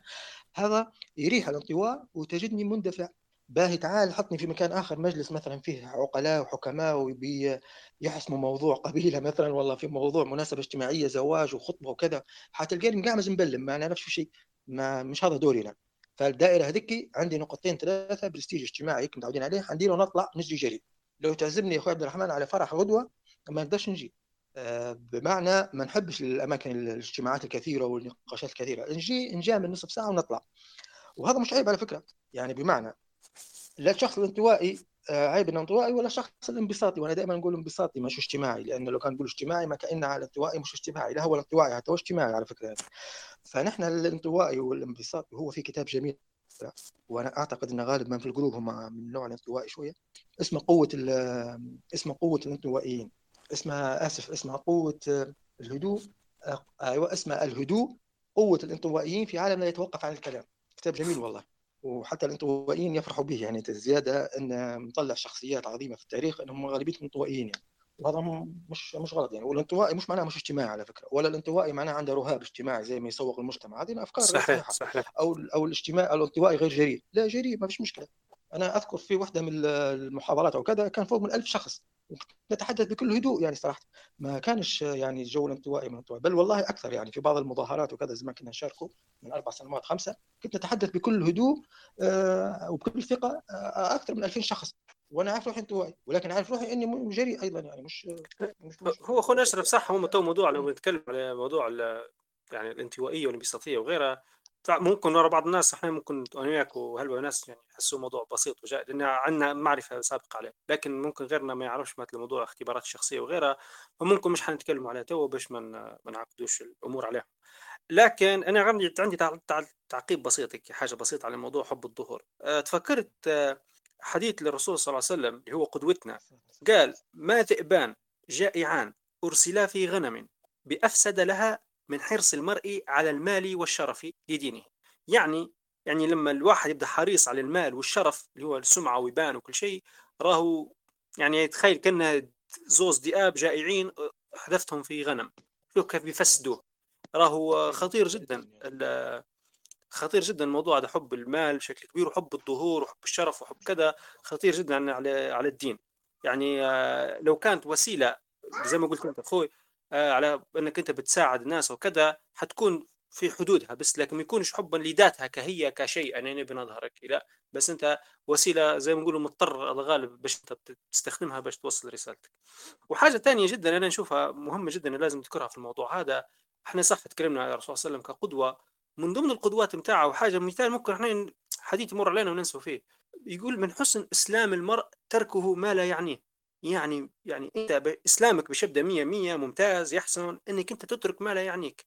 هذا لازم احنا نفكروا فيه ونحاول نديروا اسقاطات ليه، مثلا احنا في السوشيال ميديا يعني علاش نخش على بروفايل كل شخص ونقعد نتفرج ندير زي الاستخبارات. احنا كنا ما شاء الله استخبارات، نخش على البروفايلات ونديروا سيرش كامل شنو يحط شنو دار شنو كتب من قبل سنتين كلها، والصور نتاعه نخش الالبومات. علاش هذا كله؟ انت ما لا يعنيك يعني دير في شيء من يعني. ف وكذلك انت كل شيء بتبدا ماشي، حتى يعني يقول لك من السيره الرسول لما كان يختم ماشي في طريقه ما يقعدش يحرك في راسه يمين ويسار ويشوف هنا ويشوف غادي، كان حتى السري المشي بتاعه سريع جدا، ماشي طول من الاول طالع عارف عنده حاجه بيديرها، يمشي للحاجه اللي بيديرها ويولي، ما يقعدش راسه يشوف هنا ويشوف هنا، لان هذا يعتبر شني ما لا يعنيك.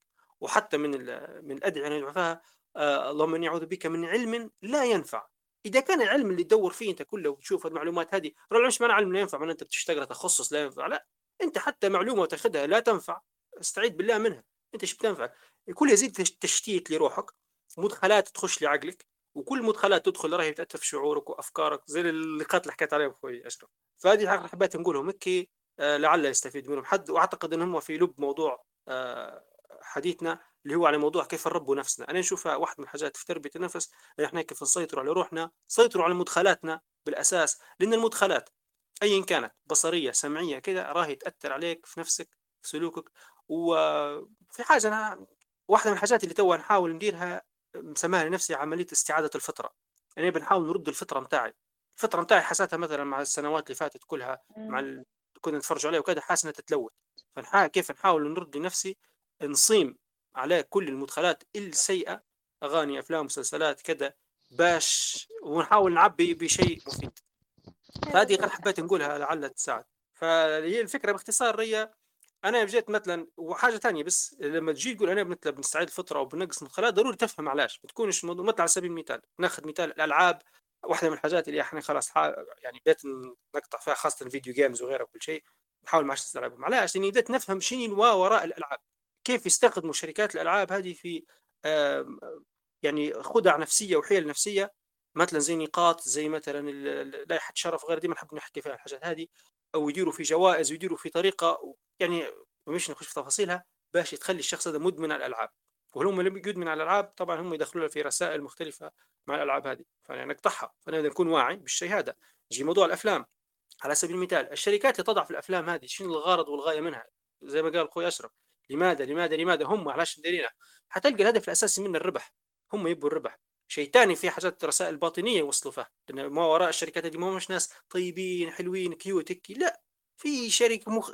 عالم ما بيش ندخل فيه وراء ان هم المشاهد يحطوها بترتيب معين، الموسيقى يحطوها برتم معين، كلها من ناحيه سيكولوجيه راهم راهم خبراء يحطوا في الحاجات هذه. ويقروا في دراسات ويعرفوا كيف انه هو يخلي المشاهد يستمر بشكل كبير. فانا لما نحاول نبتعد عن الامور هذه، واحده من الحاجات في الافلام، وانا طور كلنا نتكلم عن موضوع تربيه النفس، اللي هي راهم يخلوا فيك تصير حاجه نوع من التطبيع الذاتي مع مع المشاهد السيئه، مع المشاهد الغير اخلاقيه. فمن كثر مشاهدتك لها او مشاهده مشاهده يعني المشاهد اللي فيها تعري هلبه، حتى مش شرط يعني مشاهد نقول احنا ساخنه او شيء، لكن حتى انت لما تشوف فنانه شعرها مداير والجسمها مداير، عينك تألف الشيء هذا. لما عينك تألف الشيء هذا يبدا عندك طبيعي. وزي ما قال اخوي اشرف اكثر مره، انا كلامه بالعكس كان يعني موضوع انه كيف توصل لمرحله الشعور، انه يضرب الشعور متاعك، انه تبدا انت بدل ما تكون شعور غضبان تجاه شيء غلط، لا تبدا شعورك متقبل، آه عادي كويس مش مشكله، انت كان وصلت هنا معناها اقم عليك ما تمنع وعويله زي ما يقول. فانت هنا انت تم نقول احنا الغزو الثقافي الفكري متاعك انت النقطه هذه، فلا ندير ستوب. انا هذا شيء مضر لي، ما نعش نقعد انا نتعرض ليه، ما انا واعي، ما انا كبير انا نزبط، لا انت ماكش كبير وما تزبطش، لان يعني هذا كله ياثر بالشعور فيك. فهذه واحده من الحاجات اللي حبيت نحكيهم باش ننتقل للموضوع الهويه. كملنا اخوي اشرف قاعد معنا، سامحني شخصت منك المايك شويه انا. ابدا ابدا ابدا، وهذه دعوه للكل، ارجوكم اللي عنده مشاركه لا يتردد، شاركوا، لاننا لو اعطوني المايك زي ما قلت لكم ان شاء الله الفسر يعني. تقوى تفضلي. من بعد إذنك وإذن الأستاذ أشرف عندي إضافتين. آه عندي من أنواع المقارنات السلبية أنك تقارن بداياتك في مواسم حصاد الآخرين. كيف يعني؟ أوه. بمعنى أنك كيف بدأت في صنع ذاتك المستقبلية اللي رسمتها في ذهنك واللي تب واللي تبي توصل من المستقبل، يعني توصل لها المستقبل، أو خلينا نقوله يعني بشكل منطقي أكثر، كيف بدأت العمل على رسالتك اللي حاب تقدمها والأثر اللي, تح... اللي تحاول إنك تخليه، وانت قاعد في البدايات هذه وقاعد تنفذ في الخطط والأهداف التي حت... توصلك لرسالتك السامية اللي وضعتها للوصول إلى ذلك الأثر، بدل ما تستمر في هذه الخطوات تغ... تخرج عن طور التنفيذ وتقعد ترى الآخرين يحصلون ثمار سنين تخطيط وتنفيذ. فهنا أنت حصرت نفسك بين البينين، فلم تتقدم في خطواتك اللي وضعتها لنفسك، ولم تنتفع أيضا من مراقبة هؤلاء يحصدون سنين ثمارهم يعني وتنفيذهم باش يوصلوا للدرجة اللي يوصلوا لها. وكذلك إضافة أخرى هو تطرق لها الأستاذ أشرف، وهو حب الظهور.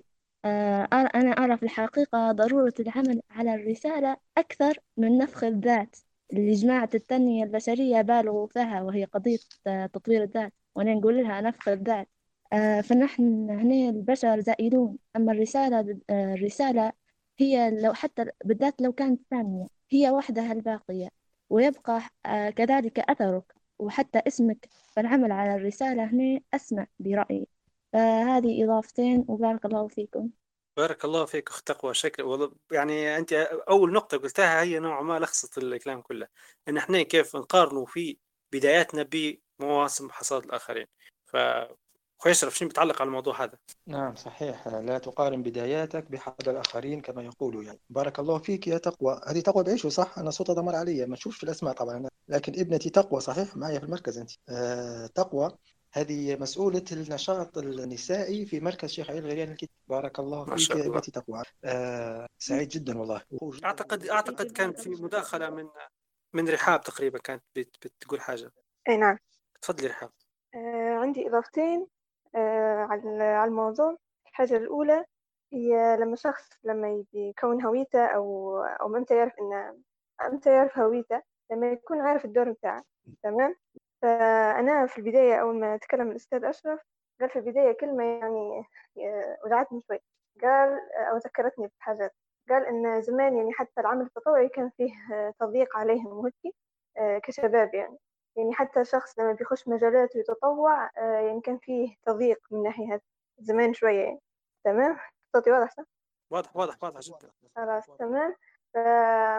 فتفكرت شنو ذكرت نحن يعني البنات كيف إن تو شباب انفتح قدامهم مثلا مجال التطوع وكذا، وفي حتى بنات يشتغلون في التطوع الحمد لله، لكن البنات أظن إن مازال في في تضييق كبير عليهن وعلى هويتهن، تزيد زيادة المشكلة مش قادرة تنحل في البيوت يعني. من هنا بنقول إن دور التربية أو دور الوالدين في في غرس الهوية لل لل للأبناء يعني يعني اللي بنقولها شنو؟ اللي بنقول إن نحن يعني كبنات في ضخ مجتمعي رهيب وضخ رهيب من الأهل يعني يشكلونا في هويتنا على مزاج. نحكي على البنات بالذات باختصار شنو أنت يعني وظيفتك يعني حتى أنا يعني بنعرف هويتي ما عادش يكون ليها خيار إن مش عارفة دوري شنو. هم مشكلين لي دوري صانعين لي دوري أنا ما كانش لي الحرية في الاختيار. يعني يقولوا لي مثلا شنو أنت يعني نهايتك حوش راجلك تمام بغض النظر عن نهايتك هذه يعني هي بداية مش نهاية. يعني باهي إذا أنا نهايتي حوش راجلي ليش كرهوا فيا في حوش راجلي؟ ليش ليش يعني هو شيء سيء يعني شندير يعني ننتحر مثلا إذا كان سوى الحياة يعني ما عنديش مجال إننا نطلع ون نتعلم وكذا. وكذلك بحوش راجلي أنا مش حندير في حاجة فيه بس ندير يعني وين هويتي وين دوري في الحياة كذا كلام كله مفقود تماما في البيوت يعني. فهمت علي؟ يعني لدرجة أن مثلا بتعلم شيء خاشه كورس أنا أو غير يعني شايفته في في بيئتي قريبة أكثر أن خاشه كورس وأنت شو تبدي به أنت نهايتك يعني زوجة يعني وكأن العلم اللي أنا بنديره وعندي هذا وعندي هذا كأن العلم لل للوظيفة بينما مش نشتغل. أنت نهايتك بيتك به بيتي هذا مش من حقي إني أنا أشوف نفسي في حوشي مثلا نتعلم يعني درس حتى علم شرعي ماهوش علم طب أو فيزياء ولا مجرد علم شرعي نقرأ فيه. قالوا لي لا انتي مثلا انتي مش وظيفتك هذه. باش وظيفتي؟ لا هم اللي عطوني وظيفتي صح شنو هي لا لا حببوني فيها. إذا أنا وظيفتي حوشي بحببوني في الوظيفة هذه كلام هذا من زمان بكر يعني آه يعني من بداية آه ما ينولد الطفل أو البنت المفروض آه يغرس فيها الهوية. أنا فعلا جتني فترة من الفترات هذه ذكرني بها فترة من الفترات أنا من عارف من أنا شنو وظيفتي مش عارفة شيء. قلت خاطري إن حد يسألني على نفسي ونكون نعرف نجاوب يعني. لدرجة إن شنو قعدت ندير كنت صغيرة شوية يعني كنت نقول لأمي نمشي لها نقولها يا ماما شنو الألوان اللي أنا نحبها وفعلا كانت تلقم فيها تقول لي أنت تحبي كذا وكذا كذا. لدرجة إن هي تحب تعرفني أكثر مني نقولها شنو أنا هوايتي نبي نبي نبدأ. وللأسف يعني أمي بدأت كان في هجوم رهيب إن أنت شنو قاعدة تديري يعني أنت آه مش المهم يعني أنا دويت واجد. لكن بنقول نقطة إن بداية اليافعات حاليا في العمر اليافعات لازم نركزوا عليه ونقولوا شنو وظيفتك أنت شنو دورك باش تكون عندهم آه يكون عندهم هوية وتقدير ويعرفوا يختاروا. وعلى موضوع الاختيار آخر حاجة على موضوع الاختيار قال ال قال الأستاذ شنو قال إن مثلا يجي شخص يقرأ في المدرسة آه لا عندي ذكرى ثانوية باش ينفتح قدام ينفتح قدام الخيار ويقولوا له أنت آه إيش أنت بالتخصص بجد يبدأ يفكر كأنه هي هذا المكان الأول اللي يبدأ منه الاختيار. يعني أول مرة يفتحوا له عدة خيارات قبل كنا مسيرين تمام يعني ماشي معروفة عددية ثانوية. لما يبدأ الاختيار التخصص باش نفطن إن أنا عندي شخصية ومفروض نختار إن أنا نثبت نفسي هنا يبان الشخصية وهنا يبان هل فيه ثمرة هل فيه قصدي قاعدة مغروسة من الأهل إنك أنت حر وإن أنت عندك أنت تقدر نفسك وعندك ميول عندك عندك هوية عندك حاجات تحب حاجات لا. فلما بتختار لما تخصصك مش تفهم الشيء. والبنات مثلا تقريبا لما أنت تعرف مش أنت تعرف أنت تصدم بأن هي ما تعرفش نفسها تقريبا يعني أول لما يطرق أول شخص الباب وبيخطب مثلا فخلاص تقول تقول أنا شنو بنختار بشنو المواصفات اللي أنا بيهن وأصلا أنا علاش نتزوج تنصدمك يعني فجأة. ليش ما يكونش في قاعدة أصلا من الأهل يعني أنا خلصت كلامي إن الأهل يكونوا قاعدة يعني إحنا وبالذات البنات ما هن اللي حيمسكن البيوت وهن اللي حيربن الأولاد تنتبهوا أنتوا بالضبط مش مفهوم مش الأهل مش وصلتهم الفكرة يعني. فأنا أعتقد أن لازم نركزوا على اليافعات. إذا كان الأهل ما قاموش بالدور اليافعات لازم يشغلوهم يفهموهم الحاجات دي لأن البنات كان كبرن شوية خلاص يعني. بس هذه أطلت سامحوني يعني. صحيح بارك الله فيك رحاب والله نقاط مهمة جدا. وأكثر حاجة أنا تولى ليك لو بنحب نركز عليها اللي هي قصة أنه كيف يتم رسم دور البنت من الأسرة وقولبتها في قالب معين ووضع أن الهدف النهائي منها زواج وبعد الزواج أنت قلتها بداية. هي فعلا لو أنه فعلا واحدة من الحاجات يركزوا عليها أن هي يردوا دورها الأساسي اللي هو مش دورها كأنت دورها كإنسان. إحنا كإنسان ذكر وأنت يعني عمارة الأرض عبادة الله خلافة الله في الأرض واحدة من الأدوار الأساسية اللي هي طبعاً من غير أن تنجب وتجيب الأبناء وكل شيء وتزيد في الك... يعني من الناس اللي غير شيء اللي هي موضوع التربية. انا اشوف فيه موضوع التربيه اللي هو حيكون فعلا مسؤوليه الاب والام كلاهما زوز مع بعض، لكن الواقع وكل شيء ان حكم من الطفل في السنوات الاولى حيكون بشكل كبير مع امه، وهي ديك السنوات اللي تشكل الطفل. يعني موضوع ان هي بتكون كمربيه، يعني هذا المفروض يركزوا عليه. لما جيت تقول تتعلم تعلم شرعي وتتعلم علم ثاني، يعني المفروض المفروض ذيك وجهه نظر، يعني المفروض ما يجيش ينهرها وعلاش دير هذا كله وكل شيء. بالعكس شجعوه، بالعكس لو كان مثلا في ولد بنت يزيدوا البنت يعلموها اكثر واكثر واحسن. فهذه وجهه نظري نشوف ان فعلا هناك خلل في موضوع في التربيه وكيف موضوع توجيه اليافعات وقوله وبت القالب نتاعهم كيف يكونوا. فشكرا شكرا جزيلا على اثاره النقطه هذه خويا اشرف. شنو بتعلم؟ هو احنا شكنا حناخذ مداخلات توا مش حيصير من موضوع الهويه، يبي ممكن مش عارف بركز طول فيه مباشره، لكن أه اي حد عنده مداخله توا هذا خلينا نكملوا مال نقطه الهويه الى اين حد يداخل معنا، والباب مفتوح. هو يا اخوي عبد الرحمن انا اليوم عندي جلسه هذه بفضل الله سبحانه وتعالى، غدوه نحاول ننسقوا لاجتماع عن طريق بنتي تقوى اللي معنا في الهنين، نحاول ننسقوا اجتماع هكي خاص بالانشطه النسائيه تاع المركز. بعد غدوه عندي اجتماع ايضا نفس الفكره هذه يعني على التليجرام مع مجموعه شباب ناشطين، نحاول نرتبوا بعض الانشطه هكي، نحاول نستغلوا في موضوع الحظر هذا، تو الناس كلها قاعده في بيوتها يعني حتى لو ما يبيش ينضم لك محبه فيك ينضم لك من لانه ما عندهش ما يدير، يعني قال محبوس الحج. بارك الله فيكم جميعا. تمام، هو شنو النقاط اللي فيه الأخت اللي حكت على موضوع ال ال كما تقول ممكن قالت عدم تشجيع الأهل لأن العنصر النسائي. نعم، نحن لو تولى من جول موضوع الهوية، نحن من هوياتنا الحالية حالية، لأن الهوية هي فيها جزء ثابت فيها جزء متغير. حاليا المرأة مهمشة عندنا نحن صراحة، كلام طبعا نقوله بهمس معك وبهدوء لأن فيها طرفها تستغل فيه بشكل سيء، لكن هي هذه الحقيقة على الأقل على مستوى قناعتنا الشخصية هذا موجود. يعني آه لو نحكي على عنصر الشباب العشرينات والثلاثينات ونهاية الطاشات، خلينا نقول احنا سبعة عشر ثمانية عشر تسعة عشر الى حدود ال ثمانية وثلاثين أربعين. نعم، الشباب بالعموم مهمة صراحة، ما عندناش ثقافة تقبل الشباب نحن بشكل عام، ما بالك يعني الفتيات العنصر النسائي آه بشكل عام اتحدث. فقصة انك انت آه تبي تعرف نفسك وتبي تخش مجال تطوعي، تبي تكتشف مهاراتك، تبي كذا، اذا ما درتش الشيء هذا يعني الإنسان بطبع البشر هيك، الناس بطبعهم ميالين لتصديق ما يقال عنهم، يعني الناس تميل لتصديق اللي يقولوا عليه الناس. وكان الناس يقول لك والله أنت دمك خفيف، حتقدر شوي شوي تصدق فيها. لو قالوا لك أنت كسول، حتقدر شوي شوي تصدق فيها.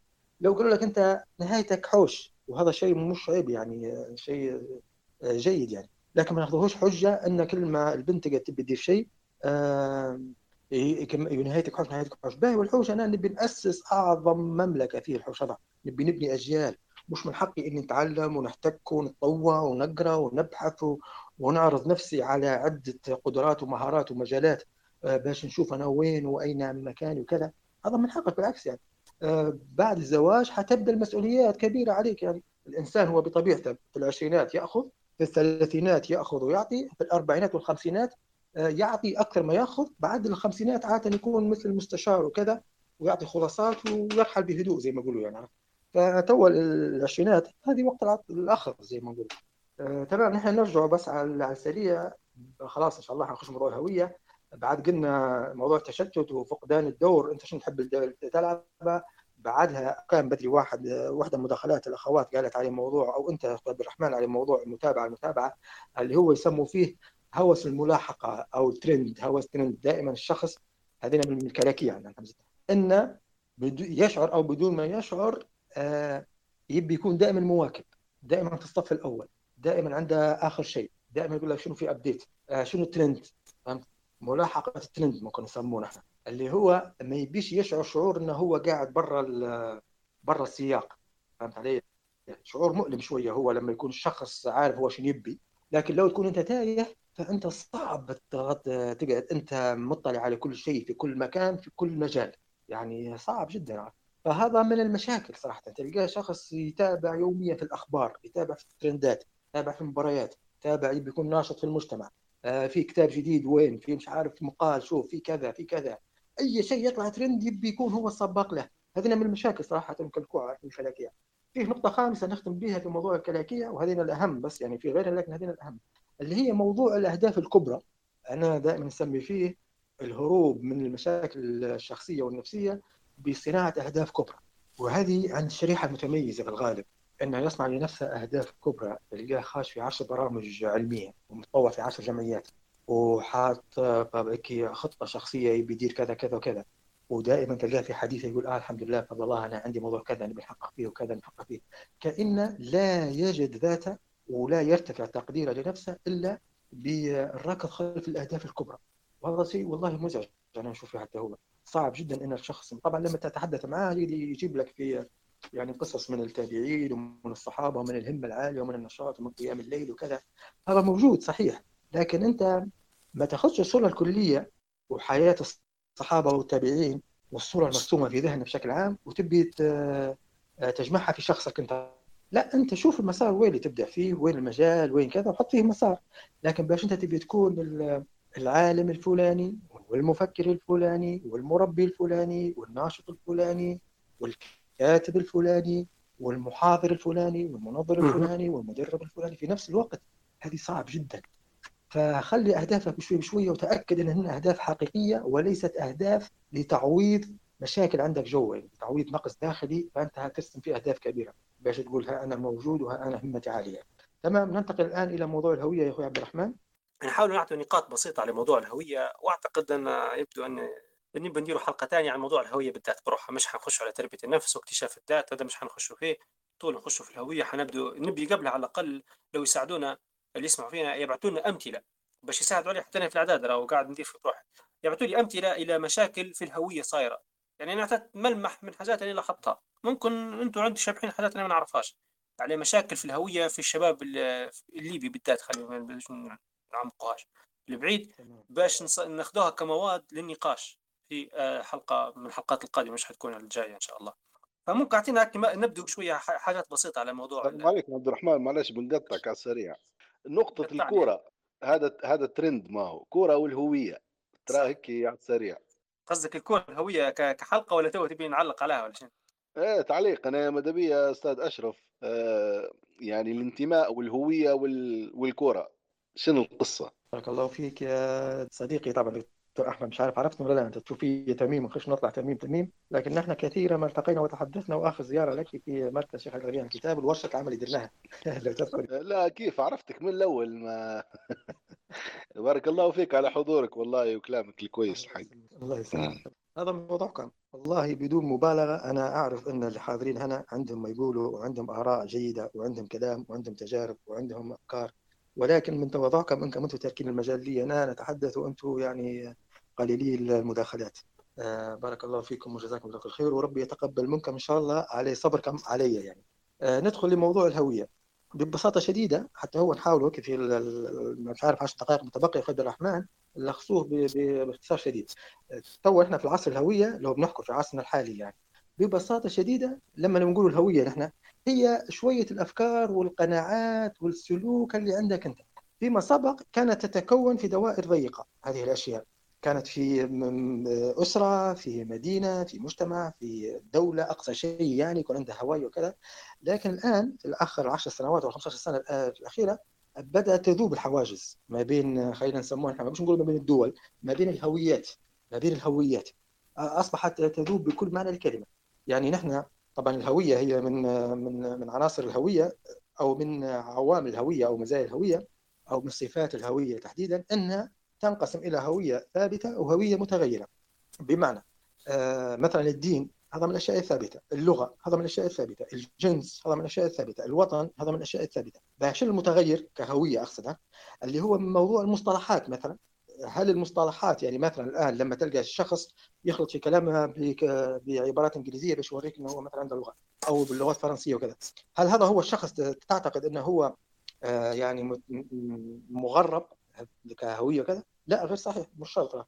أو تلقى شخص يحب الأكلات السريعة، أو تلقى شخص اللبس متاعه والستايل متاعه ألوانه زاهي وكذا، فتقول له أوف أنت الثقافة الغربية مأثرة عليك والثقافة الغالبة والثقافة المغلوبة وكذا. لا، هذا غير صحيح. هذه من الأشياء المتغيرة، بمعنى متغيرة من منطقة إلى منطقة.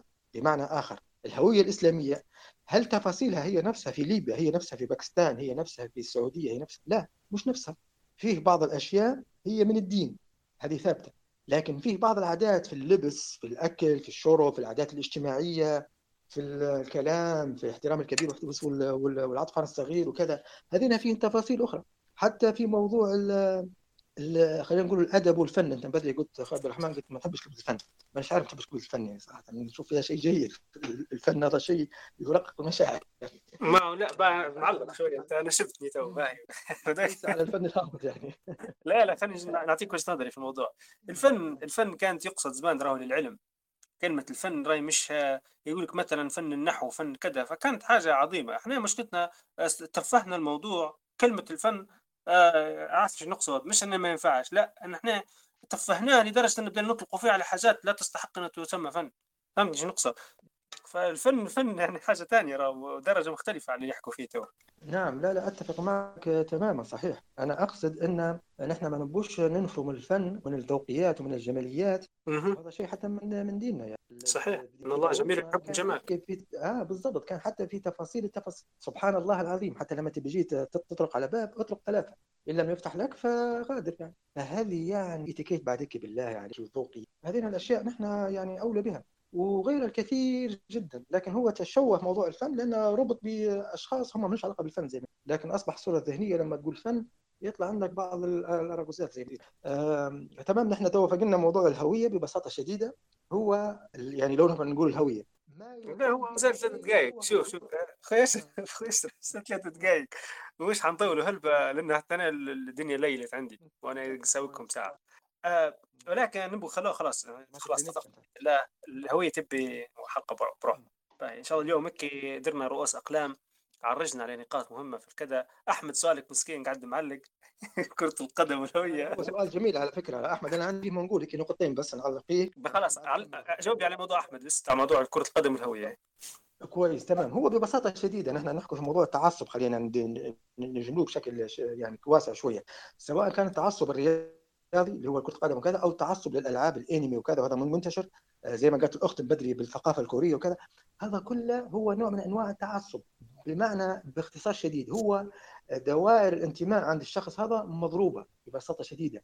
يعني في كتاب جميل هو اسمه المؤمن الصادق، أفكار حول طبيعة الحركة الجماهيرية، يحكي في موضوع التعصب وكيف أن الحركات الألتراس والرياضة وكذا كيف أنها تشبع حاجات الأفراد الاجتماعية.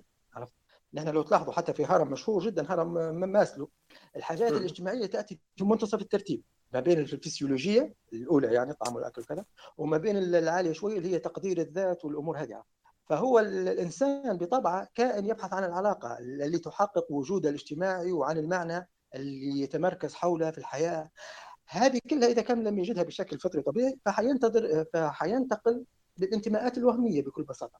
وعلى قد ما هو يعاني من فراغ، على قد ما يعاني من هشاشة الهوية متاعه، حيكون انتماءه آه لمثلا فرضا كرة قدم مثلا أو رياضة وكذا، حيكون انتماءه متطرف. يعني هو لن يتزن في انتماءاته أو في تعصبه لهذا الموضوع اللي هو ماشي فيه إلا لو كان أموره الداخلية مستقرة ومرتبة.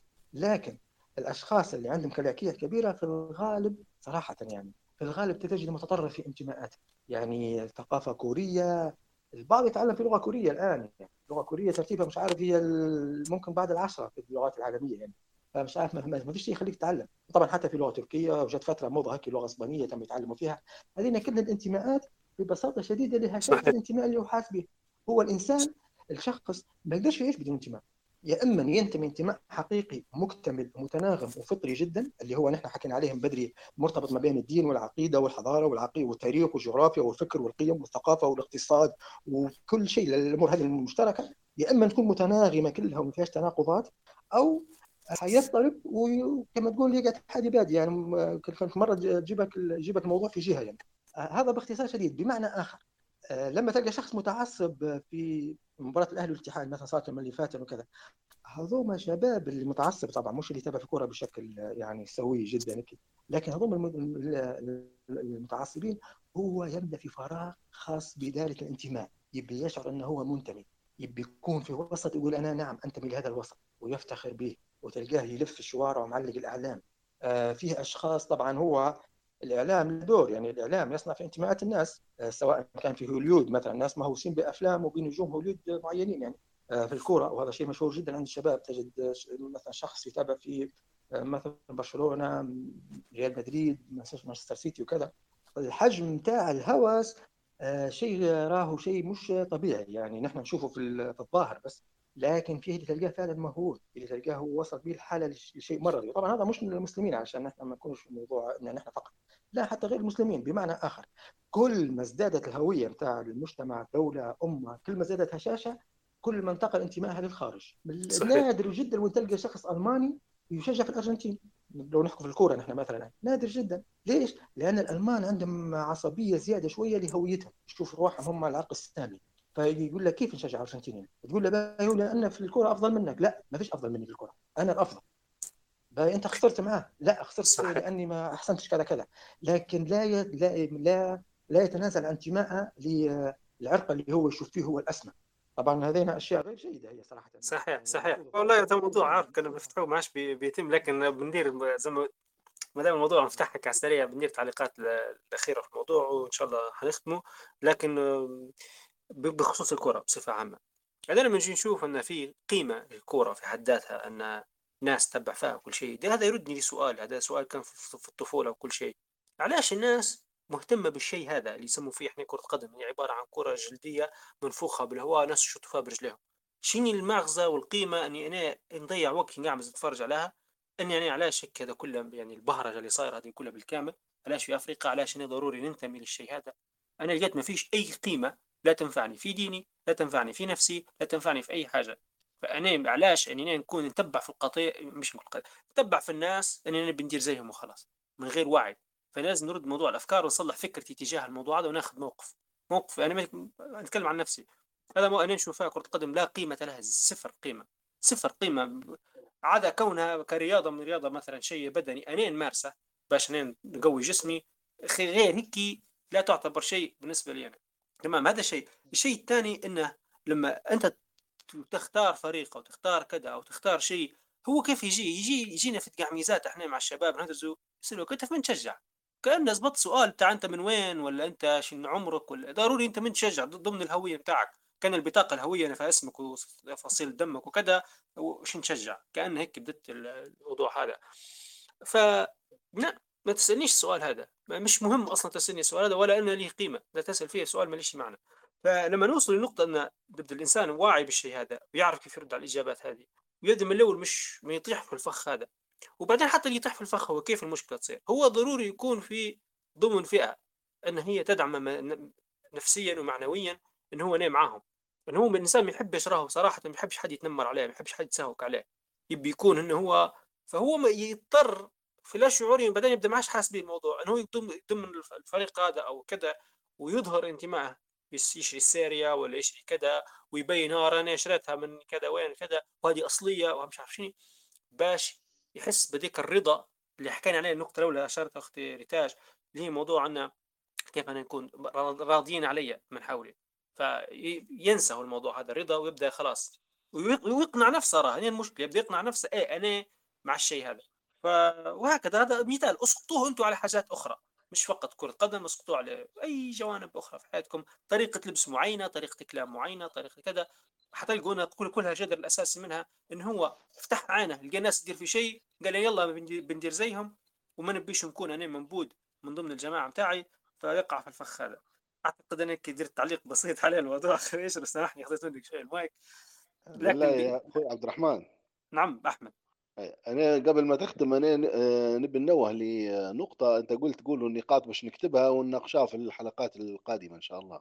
ابعتونا ما تكتبولوش تقولوش كلام بعدين قولي تو، لكن يا ريت يا أحمد أنت وغيرك كل شيء تكتبوه كتابة بس لأن احنا ننسوا مرات. أحمد احكي لي شنو من النقاط هذا أو شنو أنت بتقول. هي نقطة واحدة بس نتمنى يعني تأخذ في عين الاعتبار، لأن في في فئة من الشباب أنا واحد منهم طبعا، لكن لكن الحمد لله يعني في نوع من الشعور بالأمر. وواجهت وناقشت مع عدة شباب في الموضوع هذا اللي هو مفهوم النفس، أصلا مفهوم النفس في في العلم الحديث وال وال وفي الإسلام، وكيف تكلموا العلماء المسلمين كيف تكلموا على النفس، على أي أساس مناش تتكون الإنسان، أصلا مناش يتكون. لما جي مثلا لكتب هي تحس ان هي كتب عاديه، انت مش مش حتى كتب علم نفس، زي زي مثلا كتب تتكلم على العادات وكيف أن تبني عادات، وكتب ما تتكلم على تحسين جانب معين في الشخصية وكذا. معظمها هذه أجنبية، أو اللي كاتبها لو كان عربي كاتبها على أساس الفكرة الأجنبية اللي هي الرؤية الرؤية الكون الأجنبية اللي يعني كل شيء مادي. فهنا الشخص المسلم أو الإنسان بشكل عام بيقع في إشكالية، بيلقى روحه أن في حاجة ديما ناقصة، لأن حقيقة الأمر تختلف عن اللي هو مثلا يحاول يدير فيه. يا ريت النقطة هذه يتم توضيحها ويتم توضيح الفرق بين مفهوم الإنسان ومكون الإنسان أصلا كعقل مثلا ونفس وروح في وجهة النظر الإسلامية، وفي وجهة النظر الأخرى من نواحي من نواحي تربية النفس، ومن نواحي مثلا مقاومة الرغبات والشهوات والتحكم في النفس. توا الجزء أو ما يسمى بالسلف ديسبلين، يعني كيف أنك أنت تتحكم بنفسك. توا في أبحاث رهيبة، يعني تلقى كتب وتلقى مؤلفات وأبحاث، يعني في نحكي لك في العالم الغربي، لكن ديما فيه جانب ناقص، وللأسف احنا نستهلك فيها بشكل كبير لأن يتم ترويج لها بشكل أكبر. لكن مثلا زي ما تكلم مثلا الإمام الغزالي أبو حامد، أو مثلا بعض الأئمة التانيين منهم حتى مثلا الشيخ علي الغرياني والشيخ سيد أحمد زروق، فهم تكلموا على النفس وتكلموا على مجاهدة النفس وكذا. يا ريت يتم المقارنة، هي يا ريت يتم طرح الفكرتين، وبالذات للشباب. الشباب راحت عليهم راهو الأفكار، الحمد لله هو في شباب هنا ما شاء الله يفهموا في الأمر هذا ممكن خير مني، لكن في في عدة شباب أنا ناقشتهم راحت عليهم الفكرة هذه، يا ريت يتم طرحها وأعطاها وقت كويس لها. يعني سامحوني على الإطالة. بارك الله فيك يا أحمد، فعلا هي موضوع تزكية النفس، أنا نقدر نديره على موضوع تزكية النفس اللي أنت حكيت عليه أنت، هو سيطر على النفس. آه. كترنا نقول لكم ديروا موضوع دير موضوع ففعلا يا لكن يا احمد هذه الحلقه بجديات انا حريص جدا انها تكون من يعني بنركزوا عليها بشكل كبير حق، يعني لو نعرفوا ناس متخصصين في الموضوع هذا وحتى من المهتمين ضروري يشاركوا، ضروري. من البدايه راه مش حيكون في شخص واحد يتكلم، من البدايه نبي اكثر من شخص، نبي نحاول نغطي موضوع تزكيه النفس بشكل عميق حق آه ان هو يتكمل الموضوع اللي فتحناه اليوم هذا. انت ما هي عطاء الحلقات هذه كل عباره عن مقدمات آه وفعلا بننط الدورة الموجودة في الكتب هذه ضروري تظهر، لأن زي ما قلت أنت راه صار في طغيان من الكتب الأجنبية المترجمة، وكان عندي اطلاع على بعض منها آه للأسف فيها مغالطات كبيرة وفيها حتى أخطاء علمية، ممكن هم منظورهم يقولك علمي لكن هو في, في تناقض كبير مع موضوع ال مع ال مع مع الشريعة الإسلامية ومع الفقه الإسلامي والفلسفة. زي النفس مثل فرويد يقولك نفس أصلها شرير وأن هي تقودها الشهوات، وإحنا في الإسلام لا، فألهمها فجورها وتقواها، فهلمي فهك وفهك. هذا بروحها قصة ثانية، موضوع الجانب العلمي ما بين البحث العلمي الموجود توا مع المبادئ الإسلامية والتناقض بيناتهم. آه موضوع شائك أكيد بمني يفك فكك معانا.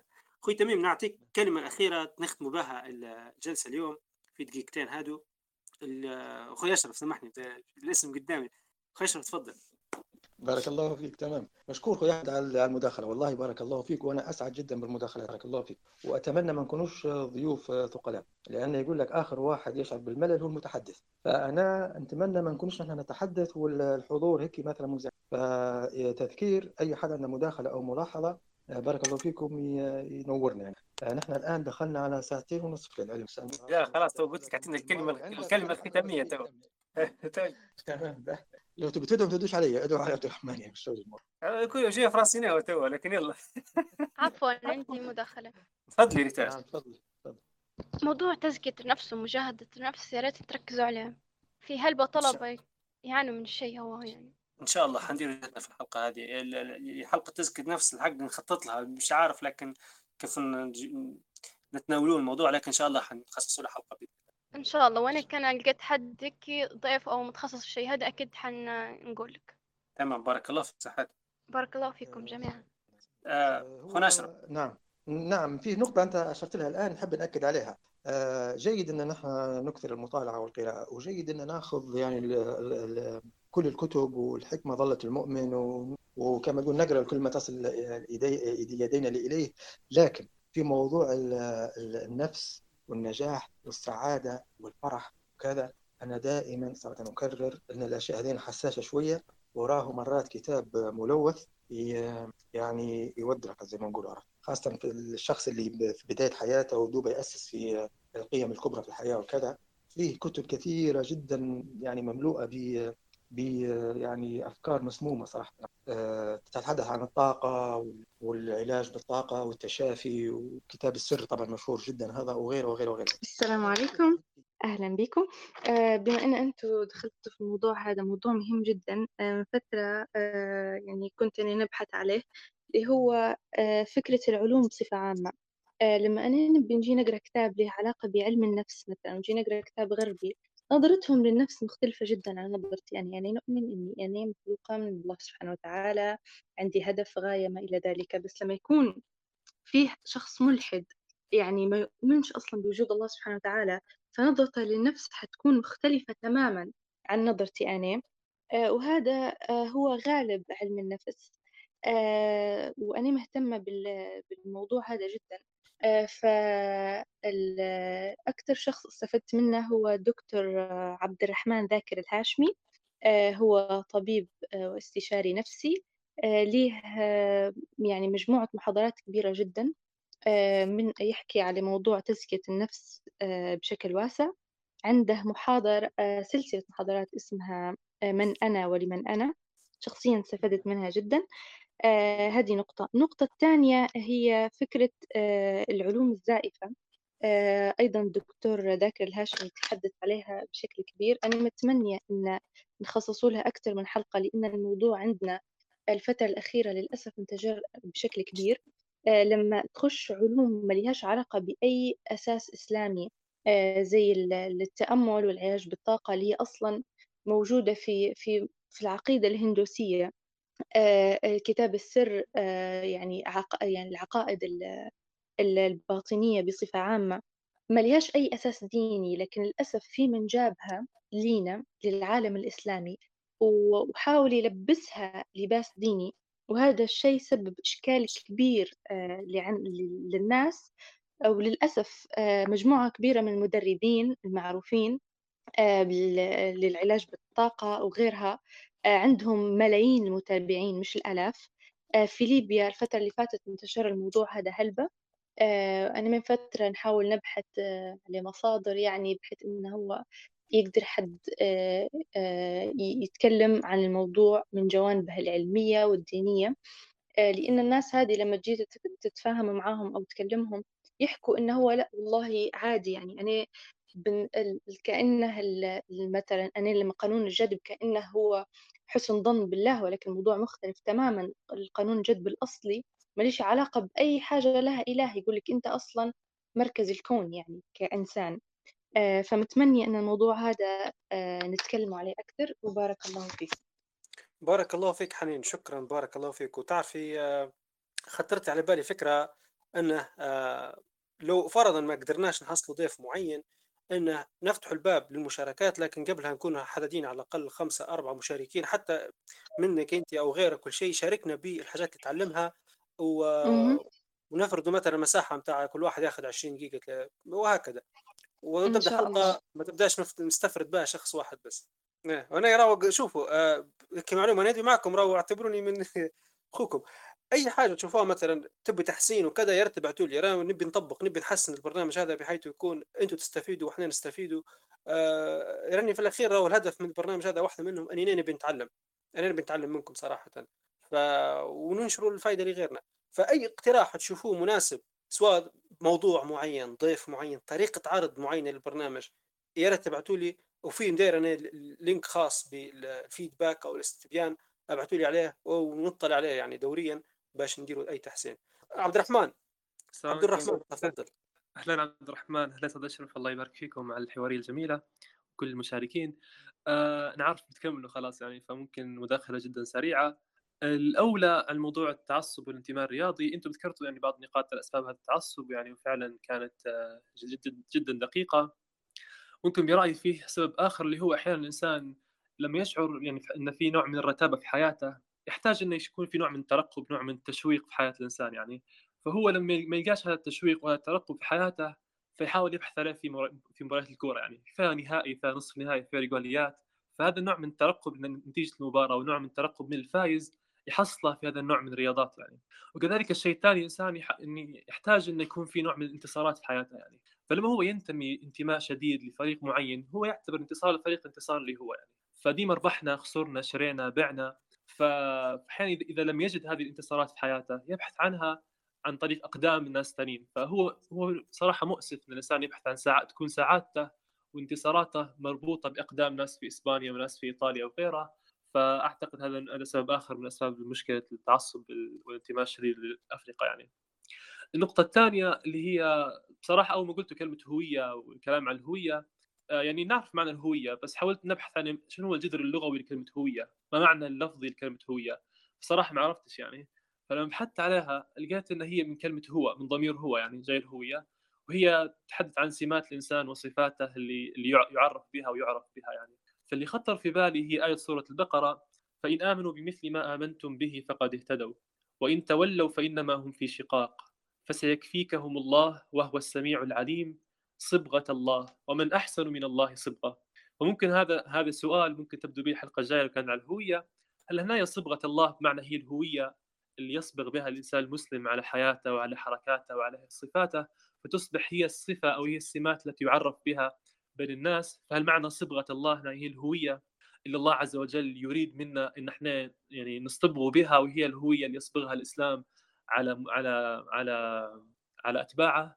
الشيء الثالث هو ذكرته موضوع الكلاكيع. ف فأحيانا وخاصة الإنسان لما يكون مثلا عاش عشرين سنة من عمره وثلاثين سنة من عمره، هو هو يعني يعني بعيد عن فكرة تزكية النفس، بعيد عن فكرة الاهتمام بأمراض النفوس وغيرها. بعدين يجي في لحظة معينة يبي يبي يزكي نفسه يعني، يبي يولي مرتبة الأولياء لله عز وجل. فيتفاجأ إن فيه يعني كثير من المخلفات في في هذه في أسبار النفس وأغوارها يعني. فلو إنه يبي ياخذ الحل الشامل اللي هو يبي يزكي نفسه مرة واحدة، يصير نوع من الإحباط بعد فترة بسيطة يعني. يجد عنده أمراض الحسد، الغل، الكذا، الكبر. فلو إنه يبي موضوع الحل الشامل لموضوع النفس، حيتعب وحيصير نوع من الإحباط التام. وحي هو تزكية نفس هو بروحه يعني، هي وسيلة للتقرب من الله عز وجل وطاعة الله عز وجل. فلو إن اتخذها هذا بمعنى قلنا تخش في الحل الشامل، أحيانا حتى تمنعه من حتى من التقرب الله عز وجل، من عبادة الله عز وجل. ففشله في اتخاذ هذا وسيلة للوصول إلى الله عز وجل، فيفشل في الوصول حتى إلى الله عز وجل من الطرق الأخرى يعني.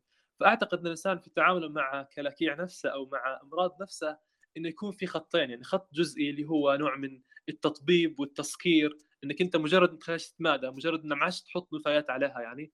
والنوع الثاني اللي هو الحل، هذا يحتاج أعمار يعني. أحيانا الإنسان يفني عمره بالكامل هو قاعد يعني ما تجاوز مشكلة الحسد ولا مشكلة الحقد ولا مشكلة الكبر. فيكون في نوع من محاولة المعالجة نوع ما على خطوات للنفس، وتقبل النفس على على على ما هي عليه يعني. فالإنسان هذه نفسه هذه هي اللي بيوصل بها لله عز وجل. فما يعني ما يتخذش الحلول الجذرية والشاملة، ونفس الوقت يحاول الحل يعني مرة خطوة خطوة، ويتقبل نفسه على مساوئها يعني، مع محاولة تصحيح خطوة بخطوة يعني. وشكرا، والله يجزاكم خير. بارك الله فيك أخي عبد الرحمن، والله أجزت، وكلام ما فيش حتى وعش بن بنضيف عليه وبنعلق عليه إلا حاجة بسيطة جدا. هي في ذكرت هذا الموضوع هذا اللي هي راه القصد يعني. فعلا التزكية ما هيش في حد ذاتها غاية، بل هي وسيلة. وتفكرت حكمة اللي ابن عطا الله السكندري يقول: رب ذنب يورث ذلا وانكسارا خيرا من طاعة يعني يعني تجيب انها تخليك كبرا واستعلاء او حاجة زي هذه. فمرات واحد يدير طاعة ويبدأ مغرور بها وتدمر يعني دمره، ومرات واحد دار ذنب غير كان هو منكسر قدام ربي وانه هو بيحسن. وهذا يرد يردني نقطة كي حبيت نضيفها، اللي هي راهو انك انت باش تتحسن وبتكون ربي يتقبل كل شيء، راهي لا حول لك ولا قوه. راه انت زي ما يقولوا صح على القصد نتاعك، اتجه لما تبي وتوكل بشوي بشوي. والموضوع زي مثل الرياضه، ما يديرش واحد فجاه بيولي لعيب جمباز ولا بيولي اللي هو مكفي اي رياضه في لحظه. الموضوع يبي تدريب ويبي صبر، وكذلك يعني تربيه نفس تبي تصبر عليها بشوي بشوي.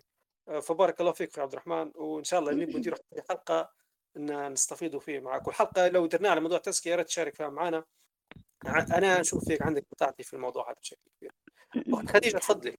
آه نبي نشكر الأخ عبد الرحمن على مداخلته، ونبي نضيف بعض الكلام عليه. زي مثلا لما اتكلم على الرياضات، في ناس عندها تعلق، زي ما قال هو يشعر بالانتماء للكورة، والتعلق مرض نفسي. يعني هو يعني ممكن له تدرجات الشيء هذا، يعني ممكن يوصل لحد الهوس، وممكن يكون شيء متعصب له، يعني إنسان يتعصب لشيء معين. ففي يعني طرق يتعالج بها الأشياء هذه، زي مثلا معرفة النفس. يعني أنتم مثلا موضوعكم اليوم النفس، مثلا الهوية. النفس عبارة عن ثلاثة أشياء، مثلا الهوية والوظيفة والهدف. طبعا الهوية زي ما قال الأخ إنها هي عبارة عن الهو أو هي، يعني من مصدرها إنها تكون شن تعبر تعبر عن شني ما يميز كل ذات كل ذات عن غيرها. يعني ما يميزني أنا كخديجة عن عبد الرحمن، فكل شخص هويته ميزة عن غيره. أما الوظيفة فيعني هي الهدف، في القضية الوظيفة الشيء اللي نبي نوصل الفكرة بصورة واضحة، هو كل ما يمكن لهذه الذات فعلها، يعني الشيء اللي أنت تقدر تديره باش توصل لهدفك. يعني الوظيفة هي اللي بيحدد كيانك الموجود في هذه الدنيا. فنبي نقول إن النفس البشرية هي يعني أحد أسرار الحاجات يعني العظيمة يعني اللي في الكون، واللي هي حتى يعني توصلنا مع الله سبحانه وتعالى، زي ما أضف أختي. فقلت لك لازم الحين حددوا حاجة اسمها الهدف الأسمى أو الهدف الجوهري في هذه الحياة، لأن الإنسان أحيانا لما يوصل لأشياء معينة في حياته يصير له فتور، أو زي ما نقولوا يوقف عند نقطة معينة. الهدف الهدف الجوهري هو طبعا رضا الله ودخول الجنة، يعني احنا بالنسبة لنا كمسلمين. وطبعا موضوع التزكية موضوع يطول، زي ما قال أخونا عبد الرحمن، في ناس تصير لها فتور في بدايات الطريق، ولكن زي ما تقول الدكتور عبد الرحمن ذاكر الهاشمي، البداية ديما تبدأ بأقل القليل. يعني المحافظة على الحاجات القليلة، زي مثلا إنك تحافظ على صلاة الفجر، وإنك أنت تبدأ بأقل الأشياء، تحافظ على أذكار المساء وأذكار الصباح، تبدأ بالنوافل. وطبعا أكيد الصدق، الصدق أهم شيء في إنك أنت تكون نفس سوية مطمئنة. يعني الشيء هذا هو اللي يخليك ثابت أو مرتكز حول شيء معين، يجعل الكيان هذا متصل بالله. يعني لأن إحنا بدون وصول، يعني بدون ما يكون الإنسان هو عنده حبل خاص مع الله، فهو يكون كيان مش ثابت في في في الأرض. يعني زي ما نقولك مثلا حد يجي يقولك من أنت، اللي علاش تعيش، شن هي الأسباب المعينة. لكن إحنا في مجتمعنا الليبي غلبت علينا التقاليد وال وال يعني التقاليد والأعراف وهيك، ففي حاجات انسلخت عن ال... عن الدين وعن مفهومها الحقيقي، يعني بغض النظر عن أن احنا كون مجتمع محافظ وما إلى ذلك. ولكن يعني يعني زي ما تعرف أن القابض على الدين كقابض على الجمر في زمننا هذا. يعني أنا نحكي بصفة عامة أن الدين الإسلامي هو جوهر كل شيء، فلو أن احنا كبشر عرفنا الحقيقة هذه فاحنا وصلنا لجميع الحقائق، واحنا طبعا كبشر ناقصين. لذلك زي ما قلت لك أقل القليل، وما ندفعوش بقوة، ويكون الإنسان يحط قدامه هدف ثابت اللي هو زي ما قلت لك الهدف الجوهري. وأما الأشياء الدنيوية أو الأشياء اللي حاب يحققها في حياتها يحطها على جنب، لأن إحنا آه الإنسان بحد ذاته لما يوصل لهدف معين يفتر. ولكن بما أن إحنا عارفين أن حياتنا مش هنا، حياتنا الواقعية ليست هنا إنما هي في الآخرة، فحيكون الشيء different يعني مختلف. صحيح صحيح. وشكرا لكم، بارك الله فيكم أخت خديجة، بارك الله فيكم جميعا. الوقت دهمنا هلبة ومعاش ممكن دقيقة أخيرة أخوي أشرف، ختامية فقط، أعطينا كلمة ختامية نختم بها إن شاء الله في دقيقة واحدة. تمام، إن شاء الله حتكون هذه فعلا ختام يعني إن شاء الله، لأني أنا تو أنا بيني وبينك عبد الرحمن أكثر مرة نقولوا نقعدوا فيهم أن حنختموا لكن نختموا. أنا سعيد جدا بالمداخلات، وأتمنى لو في حد آخر عنده مداخلة والله كويس. يعني نحن تو بعد قريب ساعتين من وياك حديث، بدأت المداخلات يعني تنشط وتتوالى هيك كويس، فيا ريت لو في حد عنده مداخلة أو شيء بالله عليه ما يبخلش علينا بأي حد عنده مداخلة عنده. هو هو للأسف أنا ما هو الوقت ضاق علي أنا، وهنا وقت ليل متأخر، ف نبغى ناخذ الكلمه الاخيره. اعطينا اعطينا كويس انت حاجه تقولها لنا. انت تو الساعه عندك اثنين الا ربع. لا تو انا عندي ساعه عشرة وسبعة وأربعين دقيقه. اه العكس صحيح. آه، تمام. انا حتى زوجتي على فكره كانت تتابع فيها على الزوم قبل على على اللابتوب، وتضحك من بدري وانا نحكي على الزواج وعلى كذا. وبعدين مشت صلاه العشاء وبعدين تعشت وجدته وبحثت فيه، قالت لي مشيتوا قاعدين امامي على الكاميرا هي تو قاعده. آه، تمام. نحن نحاولوا زي ما قلت نلخصه ونختمه باذن الله تعالى، لان فعلا فعلا طولنا كثيرا. هو في موضوع التعصب الاخوه حكوا داروا مداخلات جميله هي لها علاقه بالتعصب الرياضي تحديدا، يعني بالانتماء وكذا. وفيه فيهم جانب اخر مخفي شويه اللي هو لاعب دور البطوله. يوما ما كانت البطوله قبل العصور، يعني كانت بطوله دينيه على الاقل في الغرب، ان كما تقول تعطي حياه الانسان معنى وتجعله كائن متميز في الكون وكذا. بعدها اصبحت البطوله الفرديه ممكن نسموها، ظهرت حديثا اللي هي ثقافه السوبرمان والمنقذ الوحيد ورامبو ما رامبو هذوما. تو اصبح في شويه يعني الاهل الاختصاص يسموا فيها الاطار الفلسفي للبطوله. انت ذكرت نقطه من بدري اخوي عبد الرحمن، ان جيت تنصح الشاب تقول له انت ليش تدير كذا وليش تدير.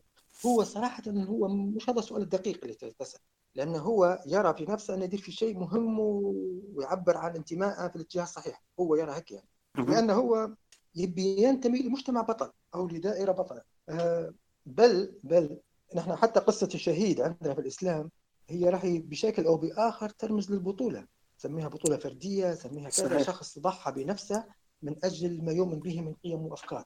فهو فكره البطوله هذه فكره يعني شيء فطري في عند الناس وفي المجتمعات وكذا، ودائما يتطلعوا انه يتميز بالشيء ويضحي من اجل شيء وكذا. لكن صار الانحراف ان اصبح البطوله او يشبع رغباته في البطوله وكذا في اشياء يعني عرفت شيء كذا ولا شيء. صحيح. انا صحيح. ننصح نصيحه اخيره النقطة اللي نختم بيها. أنا كنت مسجل قائمة كتب على فكرة بدري بخصوص موضوع ال آه خلاص إذا كان خويا يوسف لو عندك قائمة كتب خلاص ما نخليهمنا في التعليقات بعدين إن شاء الله. تمام جيد جيد. آه هم حكوا طبعا على موضوع الدكتور ذاكر نايك بارك الله فيهم، من أنا لما أنا. هذه دورة مهمة جدا، ننصح كل من يستمع إلينا الآن. معناها قديمة شوية وتصويرها يعني هيك شوية بسيط ولكن مفيدة صراحة ومتأسس. فيه دورة أخرى سريع اسمها تأسيس وعي المسلم المعاصر للمهندس أيمن عبد الرحيم، لو تعرفوه أتوقع أن الغالبية يعرفوه. حتى هي والله تحتاج صبر شوية طبعا على اليوتيوب وكذا، مدتها مش قليلة. آه فيه قناتين خفاف، واحدة اسمها رواسخ، واحدة اسمها قناة طحالب. طحالب هذه قناة كوميدية شوية ولكن عميقة جدا، حتى هي كل الشبهات هذه وكذا.